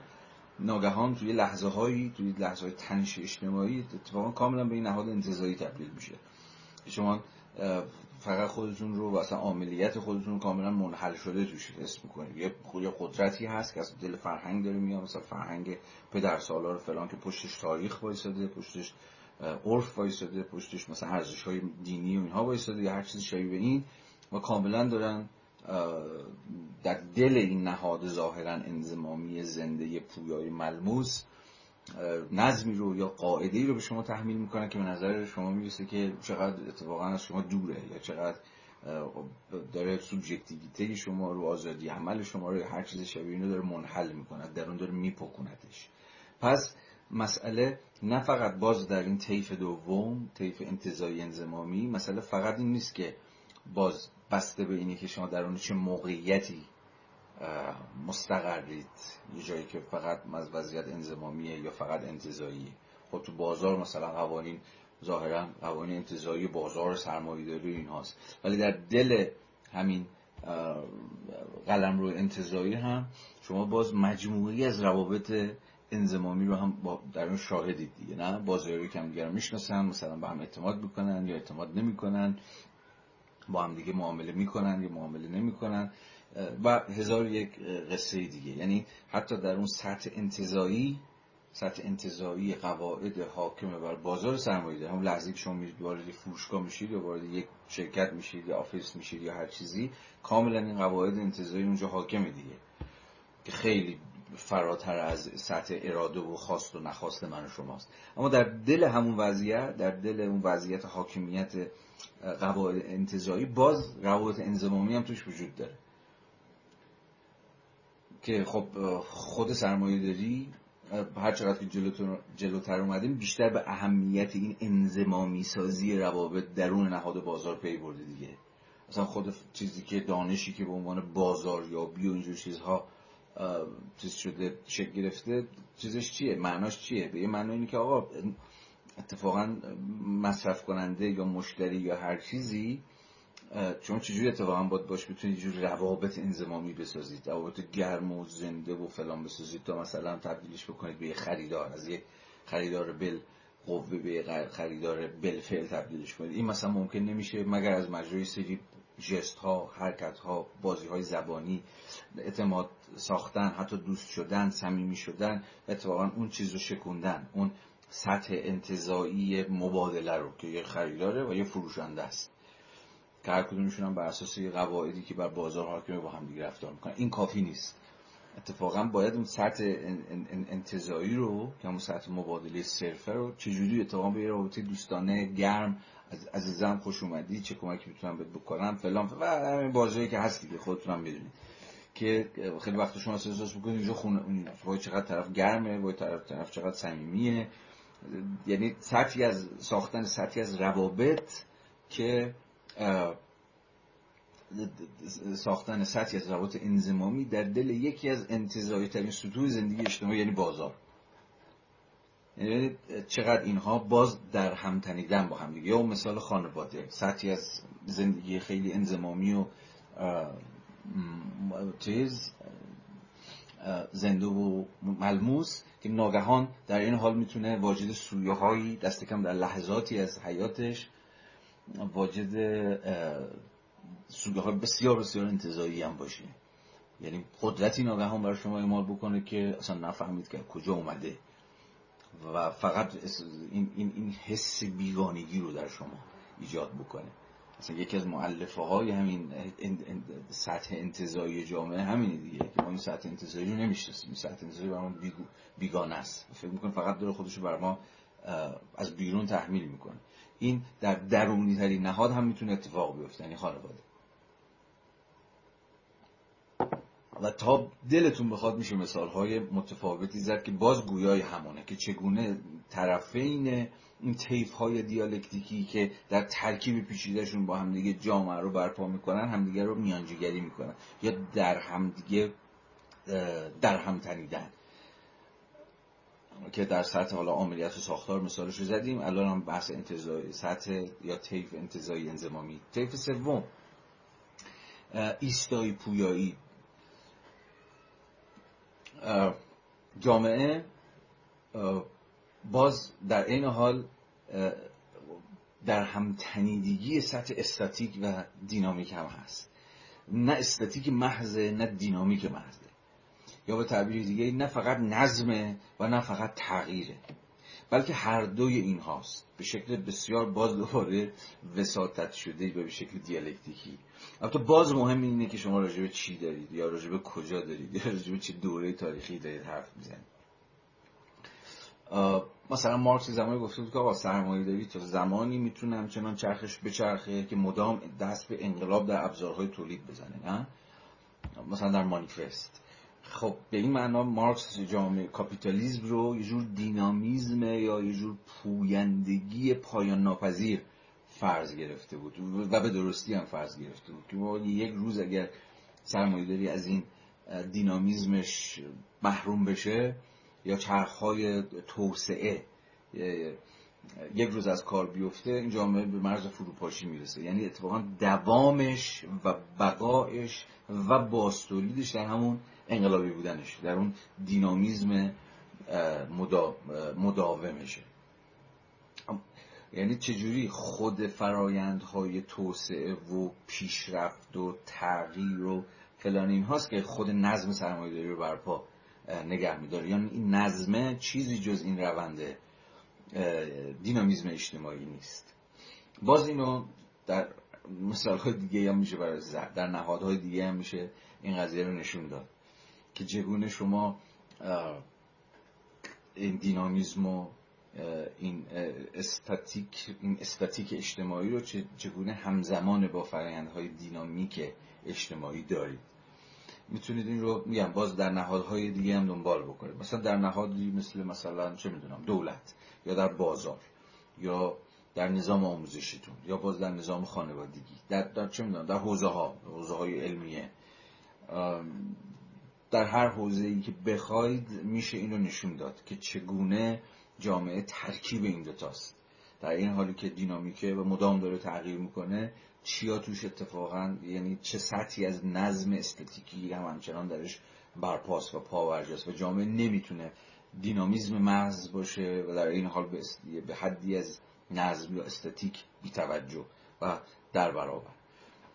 باز حوزه های تنش رو هم میشه نشون داد. کجا مثلا در این حالی که جامعه به شکل دینامیک داره میره جلو کدوم حوزه ها به شکل استاتیکی باقی سر جاشون باقی موندن و این چه تنش ها چه تضادهایی ایجاد می‌کنه. مثلا تو جامعه ما باز این رو خیلی دقیق میشه رجبش حرف زد.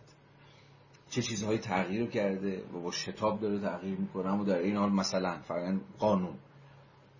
خب خود قانون یکی از قلمروهای استاتیک اجتماعی دیگه. یعنی یکی از قلمروها اصلا قانون قرار که نظم رو برپا بکنه و به عنوان فرمی باشه که حتی امکان به اتکای سلویتش دست بر غذا بتونه که اون تغییر و تحولات و, و پراکندگی هایی که اون بیرون داره اتفاق میفته رو بتونه به اتکای اون نظمش و به اتکای سلبیتش مهار بکنه. اما در این حال نظمی که بیش در واقع قانونی که بیش از اندازه گرفتار اون استاتیک اجتماعی باشه همیشه عقب میمونه. از تغییر و تحولاتی که اون بیرون داره اتفاق میفته و به این معنا شکاف بین قانون و تاریخ می‌تونه باعث جور انفجار بشه یا باعث بروز هزار یک تضاد و تنش اجتماعی بشه. جامعه تغییر کرد ولی قانون تغییر نکرد به معنی ساده کلمش. یا برعکسش قانون تغییر کرده اما جامعه می‌خواد همچنان سفت و سخت روی یه سری باورها یا ارزشها یا هر چیزی شبیه این باقی بمونه. یعنی باز این در همتنیدگی بسیار بسیار پیچیده همزمانی که بین این سطوح نظم بنیاد و تغییر طلب اجتماعی هست چگونه خود جامعه رو داره می‌سازه. این ما رو از اون تصوری که مثلا راجع جامعه خودمون داریم که آقا صد ساله مثلا جامعه ایران آقا تغییر نکرده همونه شو از این بحثایی که توی ایران هم زیاده دیگه. مثلا ما هنوز در اصل مشروطه به سر می‌بریم در این صد و اندی سال یه قدم هم جلو نرفتیم هی عقب رفتیم حالا بعضی میگن عقب رفتیم بعضی میگن جلو رفتیم. از این بازی ها شما به اتکای این فهم دیالکتیکی از جامعه از این بازی ها دیگه باید فراتر برید. و اتفاقا به این معنا تحقیق پیچیده‌تر میشه. چون دقیقا باید نشون بدید که چگونه این دو سر طیف نظم و تغییر استاتیک و دینامیک در هم تنیده با همدیگه وجود دارن و نمیشه اینها رو از همدیگه جدا کرد. حالا مثال ها و بحث ها فراوان است. من فقط اینها رو بگم چون که می‌خوام حتما همه این طیف ها رو به اختصارم شده به شما بحث کنم. طیف چهارم پیوستگی و جداسازی. خب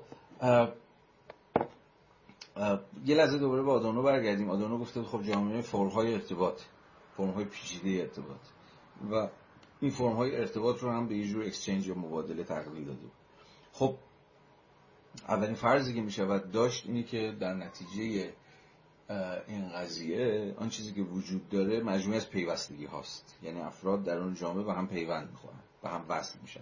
از مجرای همون فرض کنید همون فرهنگ مبادلاتی در قلمروهای مختلف اجتماعی. اما خود این تحلیل هم یک جانب است. خود این تحلیل هم یک جانب است.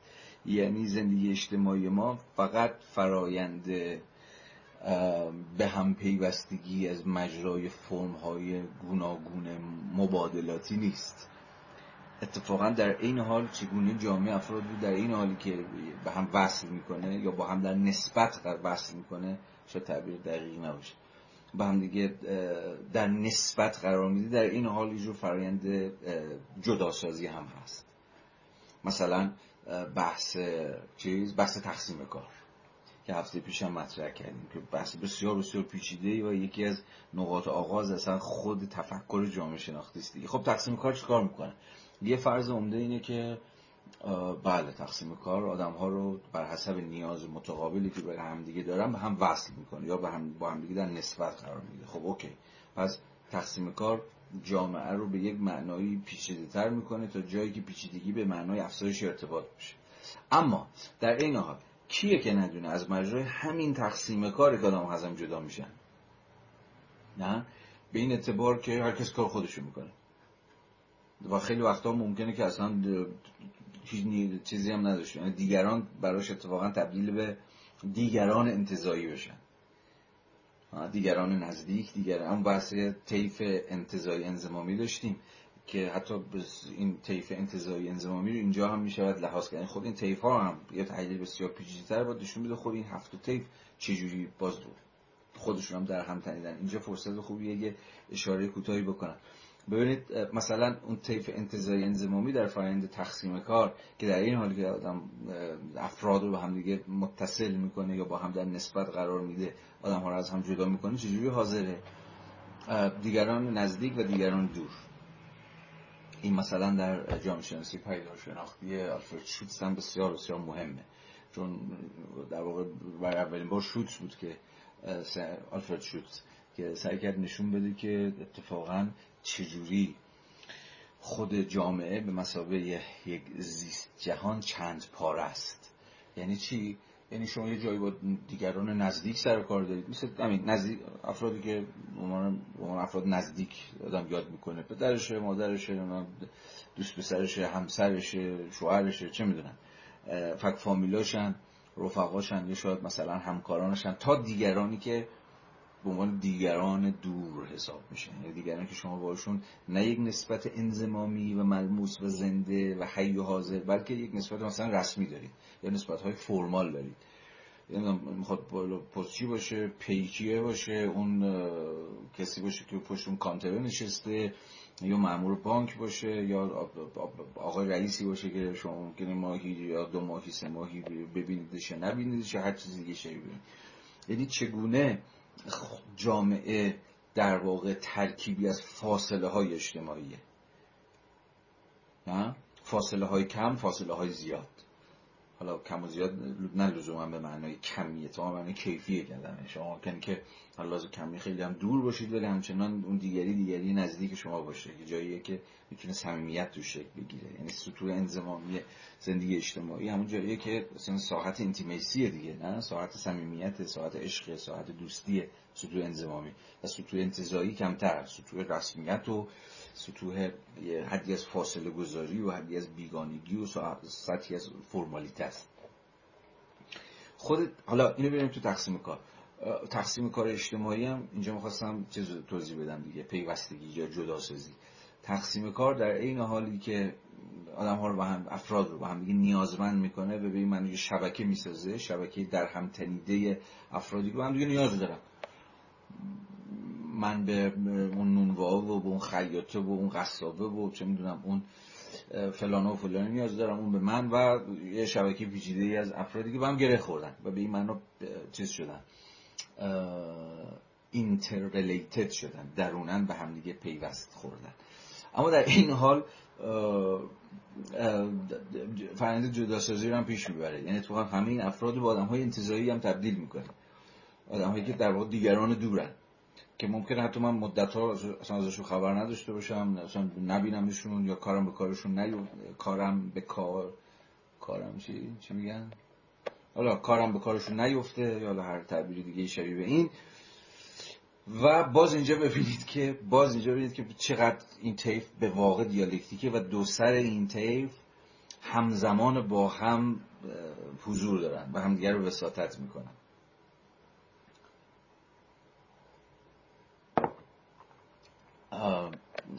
و به این معنا زندگی اجتماعی یا جامعه به این معنای متأخری که ما از جامعه می‌فهمیم چگونه هر دو کارکرد رو همزمان ایفا می‌کنه. هم آدم ها رو در نسبت با هم دیگه قرار میده. من همین الان به همه دیگرانی که دور بر من یعنی 80 خورده این نفر میلیون و بالاتر چندین میلیارد نفر به یه نوعی وابستم در اون شبکه پیچیده نظام جهانی. و به این معنایی همه ما به هم دیگه نیاز داریم از این قصه ها ولی در این حال خود این نظام که اتفاقا ما رو از مجرای همون فرآیند تقسیم کار البته نه فقط فرآیند تقسیم کار و هزار یک فرآیند دیگه از هم جدا می‌کنه و اتفاقا ما رو برای همدیگه به موجودات خیلی انتظایی تبدیل می‌کنه نه؟ حال این اینم طیف چهارمش ببخشید یه ذره داره فشرده و سریع پیش میرم ولی فکر می‌کنم که به قدر کافی توضیح دهنده هست که قصه از قراره طیف پنجم طیف ادغام و تمایز. با جامعه متأخر جامعه سرمایه داری جامعه ادغامگره. ادغام یعنی اینتگریشن اینتگریشن رو میشه انتباق هم ترجمه کرد میشه یک پارچگی هم ترجمه کرد. ولی خب خود مفهوم ادغام شاید مفهوم دقیق تری باشه. ادغام یعنی چی؟ به معنای ساده فرایندهای integration که در این حال فرایندهای inclusion هم هست. inclusion یعنی در برگرفتن دیگه شامل شدن دیگه نه؟ فرایندهای integration در واقع همون فرایندهاییه که به نوعی کل یا اون نظم حاکم بر کلیت داره تمام اجزا رو به درون خودش می‌کشه. به نوعی که دیگه هیچ بیرونی باقی نمونه. یعنی اجزا دارن در هم پیوسته تر میشن با هم دیگه. نه؟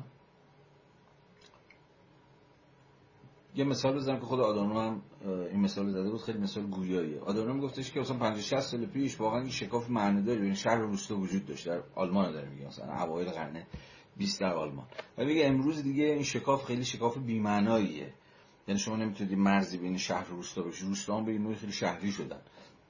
و اون نظم حاکم بر مثلا شهر شهرهای بورژوایی یا شهرهای سرمایه‌دارانه نمی‌دونم صنعتی شدن فلان فلان اینها رو شما کاملا می‌تونید درون حتی محیط روستایی اینها هم ببینید. این مثال آدورنو خیلی اتفاقا برای حرف ما چیز موضوعیت داره. دقیقا حالا با یه فاصله تاریخی این اتفاق در ایران هم افتاده دیگه. ما به یه نوعی دیگه چیزی به نام روستا به اون معنا نداریم نه؟ هر چقدر که جلوتر رفتیم روستاها شهری تر شدن. یعنی درون اقتصاد شهری درون نظام مبادلاتی شهری از بروزوش حالا از مجرای راه ارتباطی رسانه های همون صنعت فرهنگ از مجرای فرهنگ مثلا حالا توسعه دولتی فرهنگ های صنعتی شدن شهری شدن مستقلاتی شدن فرهنگ ساخت و ساز و هزار و یک فرایند دیگه باعث شده که چی؟ خود کل یا سیستم نظام هر چی اسمشو بذارید اتفاقا بتونه حوزه های بیشتری در خودش ادغام بکنه. به نوعی که دیگه بیرونی وجود نداره.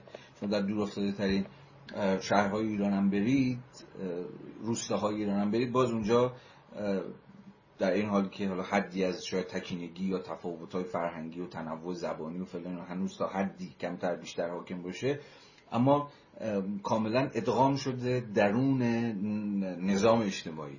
به ویژه از حیث چی اقتصادی؟ چون دقیقا اون چیزی که فرند اینتگریشن رو پیش ببره خود نظام اقتصادیه. همون منطق انتظایی خودش رو چیز می‌کنه جا میاندازه و تحمیل می‌کنه. نه؟ به نوعی که می‌تونیم باور کنیم که به واقع دیگه بیرونی به اون معنا باقی نمونده که ادغام نشده باشه درون این نظم اقتصادی و اجتماعی.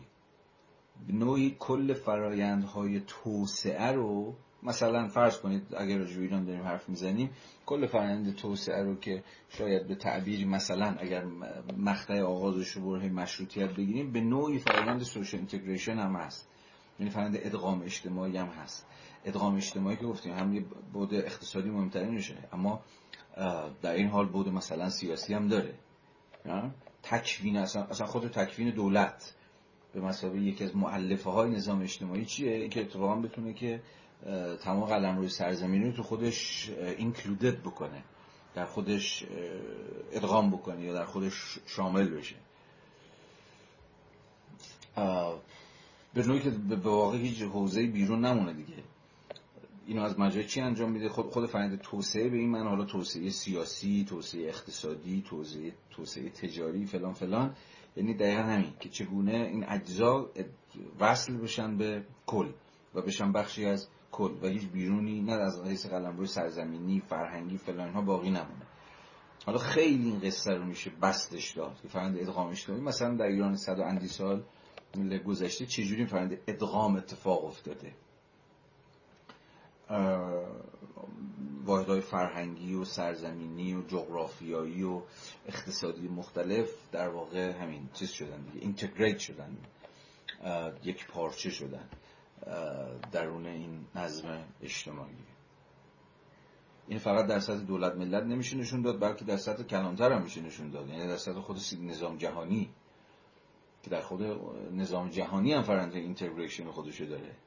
همه قلمروهای جغرافیایی چجوری در عرض مثلا 100 سال 200 سال گذشته که سرمایه‌داری مدام پیشرفته integrate شدن درون social در واقع در global system نظم جهانی؟ با همه تقسیم کارهایی که حالا درون خود global system هست. و اینجاست که می‌رسیم به قطب مقابلش. یعنی خود تمایز. که اینها ادغام و تمایز منهای هم دیگه ممکن نمیشن. یعنی چی؟ فرند ادغام ممکنه ما رو به این نتیجه برسونه که خب دیگه پس فرآیند تاریخی که ما طی کردیم چه در سطح ملی چه در سطح منطقی چه در سطح جهانی فرند یک دستی و هم چیز بوده دیگه. یک دستی و یک رنگی و یکسانی بوده. چون اصلا خود مفهوم اینتگریشن به یه نوعی گویای اصلا خب ترجمهش به یک پارچگی معنیش همینه دیگه. نه؟ اما مثلا تمایز شهر روستا دیگه از بین رفته روستاها خیلی شبیه شهرها شدن. اینکه اقتصاد هر کجا میری می‌بینی که کاملا مبتنی بر یه جور اقتصاد مبتنی بر سلف اینترسته و والا فلان فلان پیگیری منافع فردی و شخصی و فلان اینجور قصه هاست. و با نظم اجتماعی بازار داره عمل می‌کنه. ما به این نتیجه می‌رسیم که خب شبیه هم دیگه شده. و خیلی شما تفاوتی نمی‌تونید ببینید. هم در سطح هم در سطح فرهنگی هم در سطح فرهنگی در سطح زبانی در سطح فلان. یعنی انگار این ادغام به معنای امهای تفاوت هاست که تا حد خیلی زیادی هست. اما در عین حال این فرآیند ادغام نمی‌تونسته و نمی‌تونه پیش بره مگر اینکه حدی از خود فرآیند دیفرنشییشن رو هم پیش ببره یعنی تمایز یابی رو. چون باز اقتضای تقسیم کاره که در واقع باز میگم چه در سطح نظام جهانی چه در سطح دولت ملت های مثلا سرزمینی مشخص مثل ایران یا فلان. یعنی حدی از تمایز هم باید وجود داشته باشه. یعنی اینجوری نیستش که فرآیند ادغام همه رو شبیه هم دیگه می‌کنه. در این حال به حدی از تمایزیابی کارکردی هم داره دامن می‌زنه. به, حد، به حتی به حدی از تمایزیابی فردی هم داره دامن می‌زنه. گرچه میشه نشون داد. گرچه میشه نشون داد که در این طیف ادغام تمایز اتفاقا هر چقدر که داریم جلوتر میریم و سرمایه‌داری نولیبرال به اصطلاح داره دست بالا رو می‌گیره یا در قبال جامعه خودمون می‌تونیم تاریخ خودش رو روایت بکنیم چگونه دست بالا اتفاقا با فرایندهای ادغام یک پارچه سازیه که مترادف با امهای تفاوت ها هست و تمایزها رو صرفا در سطح تمایزهای سوری احیانا به رسمیت می‌شناسه. و حتی در جامعه مثل جامعه ما حتی تمایزهای سوری هم رسمیت شناخته نمیشن و به واسطه اون فرهنگ فرهنگ سیاسی مبتنی بر وحدت کلمه و فلان اینها اتفاقا خود روح تفاوت داره امها میشه. یا قراره که امها بشه. ولی در این حال در اون زیلایه ها چجوری میل به تفاوت زایی میل به یه جور کسرت سیاسی و فرهنگی از مجرای سازوکارهای تمایزیابی در این حال زنده است. ولی باز چه نسبت پرتنشی بین این دوتا هست. ادغام و تمایزیابی. خیلی بحثه پرپیش تابیه. خیلی پرپیش تابه و بسته به باز بسته اینکه چه مثالی رو یا چه موردی رو شما بخواید تحلیل بکنید. اینکه دست بالا با ادغام باشه یا با تمایز باشه یا اینکه اینا چجوری باز در هم تنیده باشن با هم دیگه قصهش تا حدی فرق می‌کنه. این دوتا آخری هم بگم و دیگه خستتون بیش از این نکنم. می‌دونم خیلی اینجا خسته شدین. خودم مغزم دیگه خیلی داغ کرده. طیف اقلانیت و عدم اقلانیت ببینید باز به نوعی به نظر می‌رسه که اصلا خود فرایند مدرنیزاسیون خود فرایندهای توسعه همین خود فرایندهای ادغام یه معنایی اگر داشته باشن اینه که خب جامعه داره اقلانی میشه. و فرایندهای اقلانی سازی داره پیش میره. اما بیش از هر چیز اقلانی سازی یعنی ابزاری کلمه که همون بنیاد از اقلانیت سرمایه‌داری متأخر هم هست تا حد زیادی. اقلانیت ابزاری یعنی چی؟ یعنی تعریفش روشه دیگه. یعنی اقلانیت ابزارها. این ابزارها هم یعنی یعنی ساحت تکنیک. ساحت روش ساحت مدیریت که داره اقلانی میشه. نه لزوما ساحت قایات ساحت اهداف ساحت ارزش ها اقلانیت ابزاری چون که از وبر ایم اساسا بی تفاوت نسبت به اینکه آقا شما هدف چیست یا قایت چیست یا ارزش چیست؟ سخن بر سر اینه که هدفت هرچی می‌خواد باشه قایتت هرچی می‌خواد باشه ارزشت هرچی می‌خواد باشه. ولی در ساحت روش ها ابزارها وسیله ها تکنیک ها اقلانیت به اوج خودش می‌تواند برسد. به این معناست که به شکل پارادوکسیکالی فاشیسم هم یک نظام اقلانی بود. ولی اقلانیتی بود در ساحت روش. قایت چی بود؟ مثلا مثلا فرض کنید امهای یهودیان فرض کنید. گرچه فاشیسم خیلی پیچیده از این حرف هست. تو ساعت اقلانیت ابزاری مثلا نیست که شما قایت اینه که مثلا شر یه سری آدم خلاص بشید. به عنوان کسایی که مثلا خلوص ملت آلمان رو زیر سوال می‌برن. مسئله اینه که چه ابزارهایی می‌تواند بگونی بهینه تر شما رو در این تحقق اهدافتون پیش ببره. حالا می‌خواد کورای آدم سوزی باشه میگه می‌خواد هر چیز دیگه ای باشه. اقلانیت در اینجا اقلانیت وسیله است اقلانیت تکنیکه. شما می‌خواد یه چه می‌دونم فلان ساختمون رو بیارید پایین فلان ملت رو امها بکنید. هر هر چیزی هر چیزی.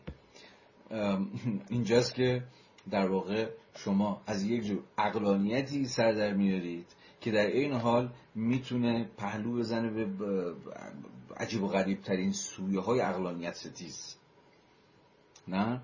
برای همین هم هست که اتفاقا شما ما هر چقدر که داریم حالا جلوتر میریم و اگر همچنان بر وفق یک جور idea of progress بیاندیشیم ایده پیشرفت که تو خوشبختانه مدت هاست دیگه خیلی تحت سیطره ایده پیشرفت نیستیم. و این فرضیه رو نداریم که هر چقدر داریم میریم جلوتر روزه داره بهتر میشه یا داره بشریت داره پیشرفت می‌کنه و اینها. که خب یه باور بیشتر تا اواخر مثلا شاید قرن بیستم دوم پیدا کرد از نیمه های قرن 19 هم شروع شد. از اوایل قرن 19 هم شروع شد و تا اواخر قرن 20 هم دوم آورد ایده آف پروگرس ایده پیشرفت. ولی رفته رفته دیگه این ایده دود شده و به هوا رفته دیگه. ولی اگر همچنان ایده رو جدی بگیریم همین شکلی از روند پیشرفت که به نظر ما همون اقلانی شدن جامعه است. به معنی ابزاری که گفتم در این حال به انبوهی از به انبوهی از اقلانیت ستیزی ها یا عدم اقلانیت ها هم می‌تونه دامن بزنه. نه؟ به این دلیل که اساسا ساحت ارزش ها و غایت ها و اهداف بیرون از داوری عقل نشسته و این شاید یکی از اصلا معلف های خود نیهیلیزم هم باشه. یکی از معلف های نیهیلیزم همینه دیگه که شما راجع به ارزش ها و غایت ها دیگه نمی‌تونید حرف بزنید. مثلا اینو حواله می‌دید به اینکه آقا هر کسی چیز خودشو داره هر کسی ارزش های خودشو داره یا هر کس اهداف و قایات خودشو داره و خب دیگه هر کسی باید بتونه فلان و فلان. و اینجا بحث به اتکای نوعی دموکراسی علکی و یه جور پلورالیزم خیلی ماستکی تعطیل میشه. و همینجاست که میشه در دل بالاترین اشکال اقلانیت ابلهانه ترین اشکال غیر اقلانی هم شما شاهد باشید. باز این بحث باید به یه سمت سوی دیگری هم برود ولی فعلا بماند. و دیالکتیکی آخر. طیفی که آخرین طیف دیالکتیکی ماست گرچه می‌تونه طیف دیالکتیکی دیگری هم وجود داشته باشه. ولی فکر می‌کنم هر طیف دیگه هم که بگیم کم و بیش در این هفته طیف قابل صورت بندیه همبستگی و تخاصم. جامعه هم باز نه صرفا مبتنی بر همبستگیه یا مبتنی بر عرض و حضور شما که یک جور همکاری و همیاریه و نه به تمامی عرصه تخاصم و تضاد یا همون آنتاگونیزمه. باز پیچیدگی قصه اینه که آمیزه از هر دو این هاست اتفاقا اینجاست که باید از روی کردهای باز یک جانبه نگر به تمامی فاصله گرفت. خب مارکسیسم به ما یاد داد که آقا بنیاد زندگی اجتماعی در سرمایه‌داری تضاده. این تضادها در نهایت به یه جایی می‌رسن که جامعه رو میپکونن حالا یا به شکل انقلاب یا به شکل فروپاشی یا به شکل چه تخریب و ویرانی و فلان اینها. و در اون بر اون بر قصه مثلا جامعه شناسی همین تا حدی دورکیمی جامعه شناسی کارکردگرایی مثلا پارسونزی و دیگر رویکردها ما رو متقاعد کردیم که آقا جامعه یعنی همبستگی. این جامعه جامعه نمیشه مگر اینکه ارکانش و اجزاش حدی از همبستگی رو حول ارزش ها حول باورها حول فرهنگ یا چه می‌دونم هر چیز دیگه شبیه به این بتونن که پیش ببرن. و اساسا همبستگی هم شرط برپایی جامعه است و هم نتیجه برپایی جامعه است. اما باز پیچیدگی در اینه. باز پیچیدگی در اینه که شما اینها رو با هم دارید. شما عرصه هایی دارید که عرصه های تخاصم اجتماعی هن. بین طبقات بین اخشار بین دولت و بخشی از مردم بین چندم خیلی جریان های دیگه و تضادهایی که مدام داره دامن زدی میشه به شکل های مختلفی حالا باز دوره های مختلف داره. حالا می‌خواید به جای تضاد بذارید چکاف اجتماعی به جای تخاصم بذارید مثلا چه می‌دونم اختلاف طبقاتی یا هر, هر, هر اسمی که می‌خواید بذارید. اما در عین حال اما در عین حال همین جامعه ای که سر تا پاش و تضادهای ظاهرا آشتی نه فقط در جامعه ما در یعنی جامعه در هر جامعه اشکال پیچیده ای از تضادهای اجتماعی در برگرفته اما این جوامع در این حال هم فرو نمیریزن. یا فرو پاشیده نمیشن. انگار در عین حال جاهایی هست که قسمی تنبستگی یا قسمی همگرایی در سطوحی وجود داره. اینجا باز مثلا میشه بحث پیوستگی یا جداسازی رو یک بار دیگه حالا با به زبان دیگه ای مطرح کرد یا اون طیف رو اینجا هم آورد. و, و, و, و, چجوری و چجوری اتفاقا یک جامعه زنده مستلزم یک حدی از امانی دقیقا دیالکتیکی همبستگی و تخاصمه. یعنی نه همبستگی تامی که ما به چیزی چون مثلا جامعه وحدت یافته ارگانیک برسیم که خب همیشه مطلوب محافظه کاران و در واقع ارتجاییون بوده. همیشه از این که جامعه باید کل یک پارچه باشه فقط یه سد ازش در بیاد نمی‌دونم فلان فلان هر کسی صحبت از اختلاف تضاد فلان اینا بکنه به عنوان دشمن به عنوان دشمن مردم به عنوان نفوذی به عنوان شورشی اختشاشگر فلان ها با دور. و نه از اون طرف جامعه یکسره یکسره می‌تواند که تضاد اجتماعی باشد.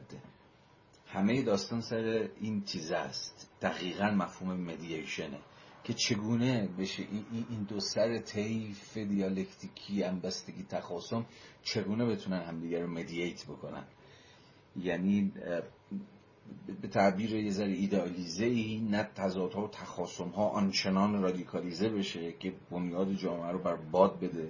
و مثلا سر در بیار از یه جور فروپاشی از یک جور جداسری و انبوه مثلا چه می‌دونم خود مرکز پنداری یا از این قصه ها و نه اون طرف همبستگی در هیئت قسمی وحدت توتالیتاریستی ترجمه بشه که بخواد هر شکلی از تنش های واقعی جامعه رو به نام وحدت به نام منافع ملی به نام مثلا ما همه یکی هستیم یا فلان از این جور قصه ها امها بکنه. چجوری جامعه در هر لحظه ای به شکل همزمان سویه های همبستگی آمیز و سویه های تخاصم آفرین رو با همدیگه داره.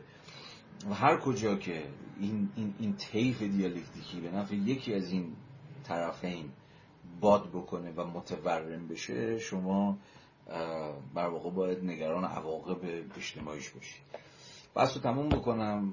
خلاصه کلام اینه که آن چیزی که ما جامعه مینامیم پس به یک معنایی یک داده از پیش آماده مفروضی که بشه و تکلیفش رو با مثلا مفهوم مثل واقعیت اجتماعی یا طبیعت ثانوی یا, یا هر مفهوم دیگه که شما فکر می‌کنید یا نظام یک پارچه یا جامعه ارگانیک یا جامعه گرفتار تضاد طبقاتی یا هر مفهوم دیگه خلاصه و ساده کرد نیست. بلکه دست کم دست کم دست کم ترکیب در هم تنیده پیچیده تاریخمندی است از طیفای دست کم و دست کم و دست کم هفتگانی دیالکتیکی که باز بر حسب وضعیت های تاریخی متفاوت به شکل در تنیده ای دارن جامعه رو برپا می‌کنن.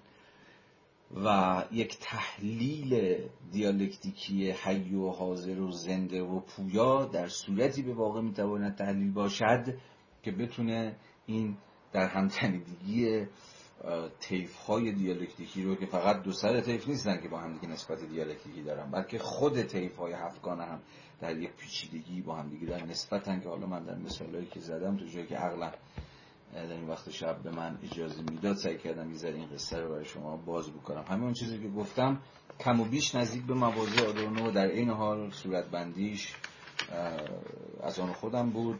بنابراین اگر قرار نقدی یا ارزیابی باشه بیشتر از اون که ناظر بر آدورنو باشه ناظر بر آن چیزی است که من از خودم در آوردم حالا امیدوارم که پرتوی انداخته باشه برای بحث هایی که می‌شد در اینجا پیش کشید. ما بحثمون تا انتهای درس گفتار پنجم به نوعی پیش بردیم. هفته بعد شنبه من خدمت شما یه سنگی از آسمون نیفته خواهم بود و درس گفتار ششم رو با شما پیش خواهم بود. مرسی از اینکه حوصله کردید. شب همگی بخیر. تا بعد. خدافظ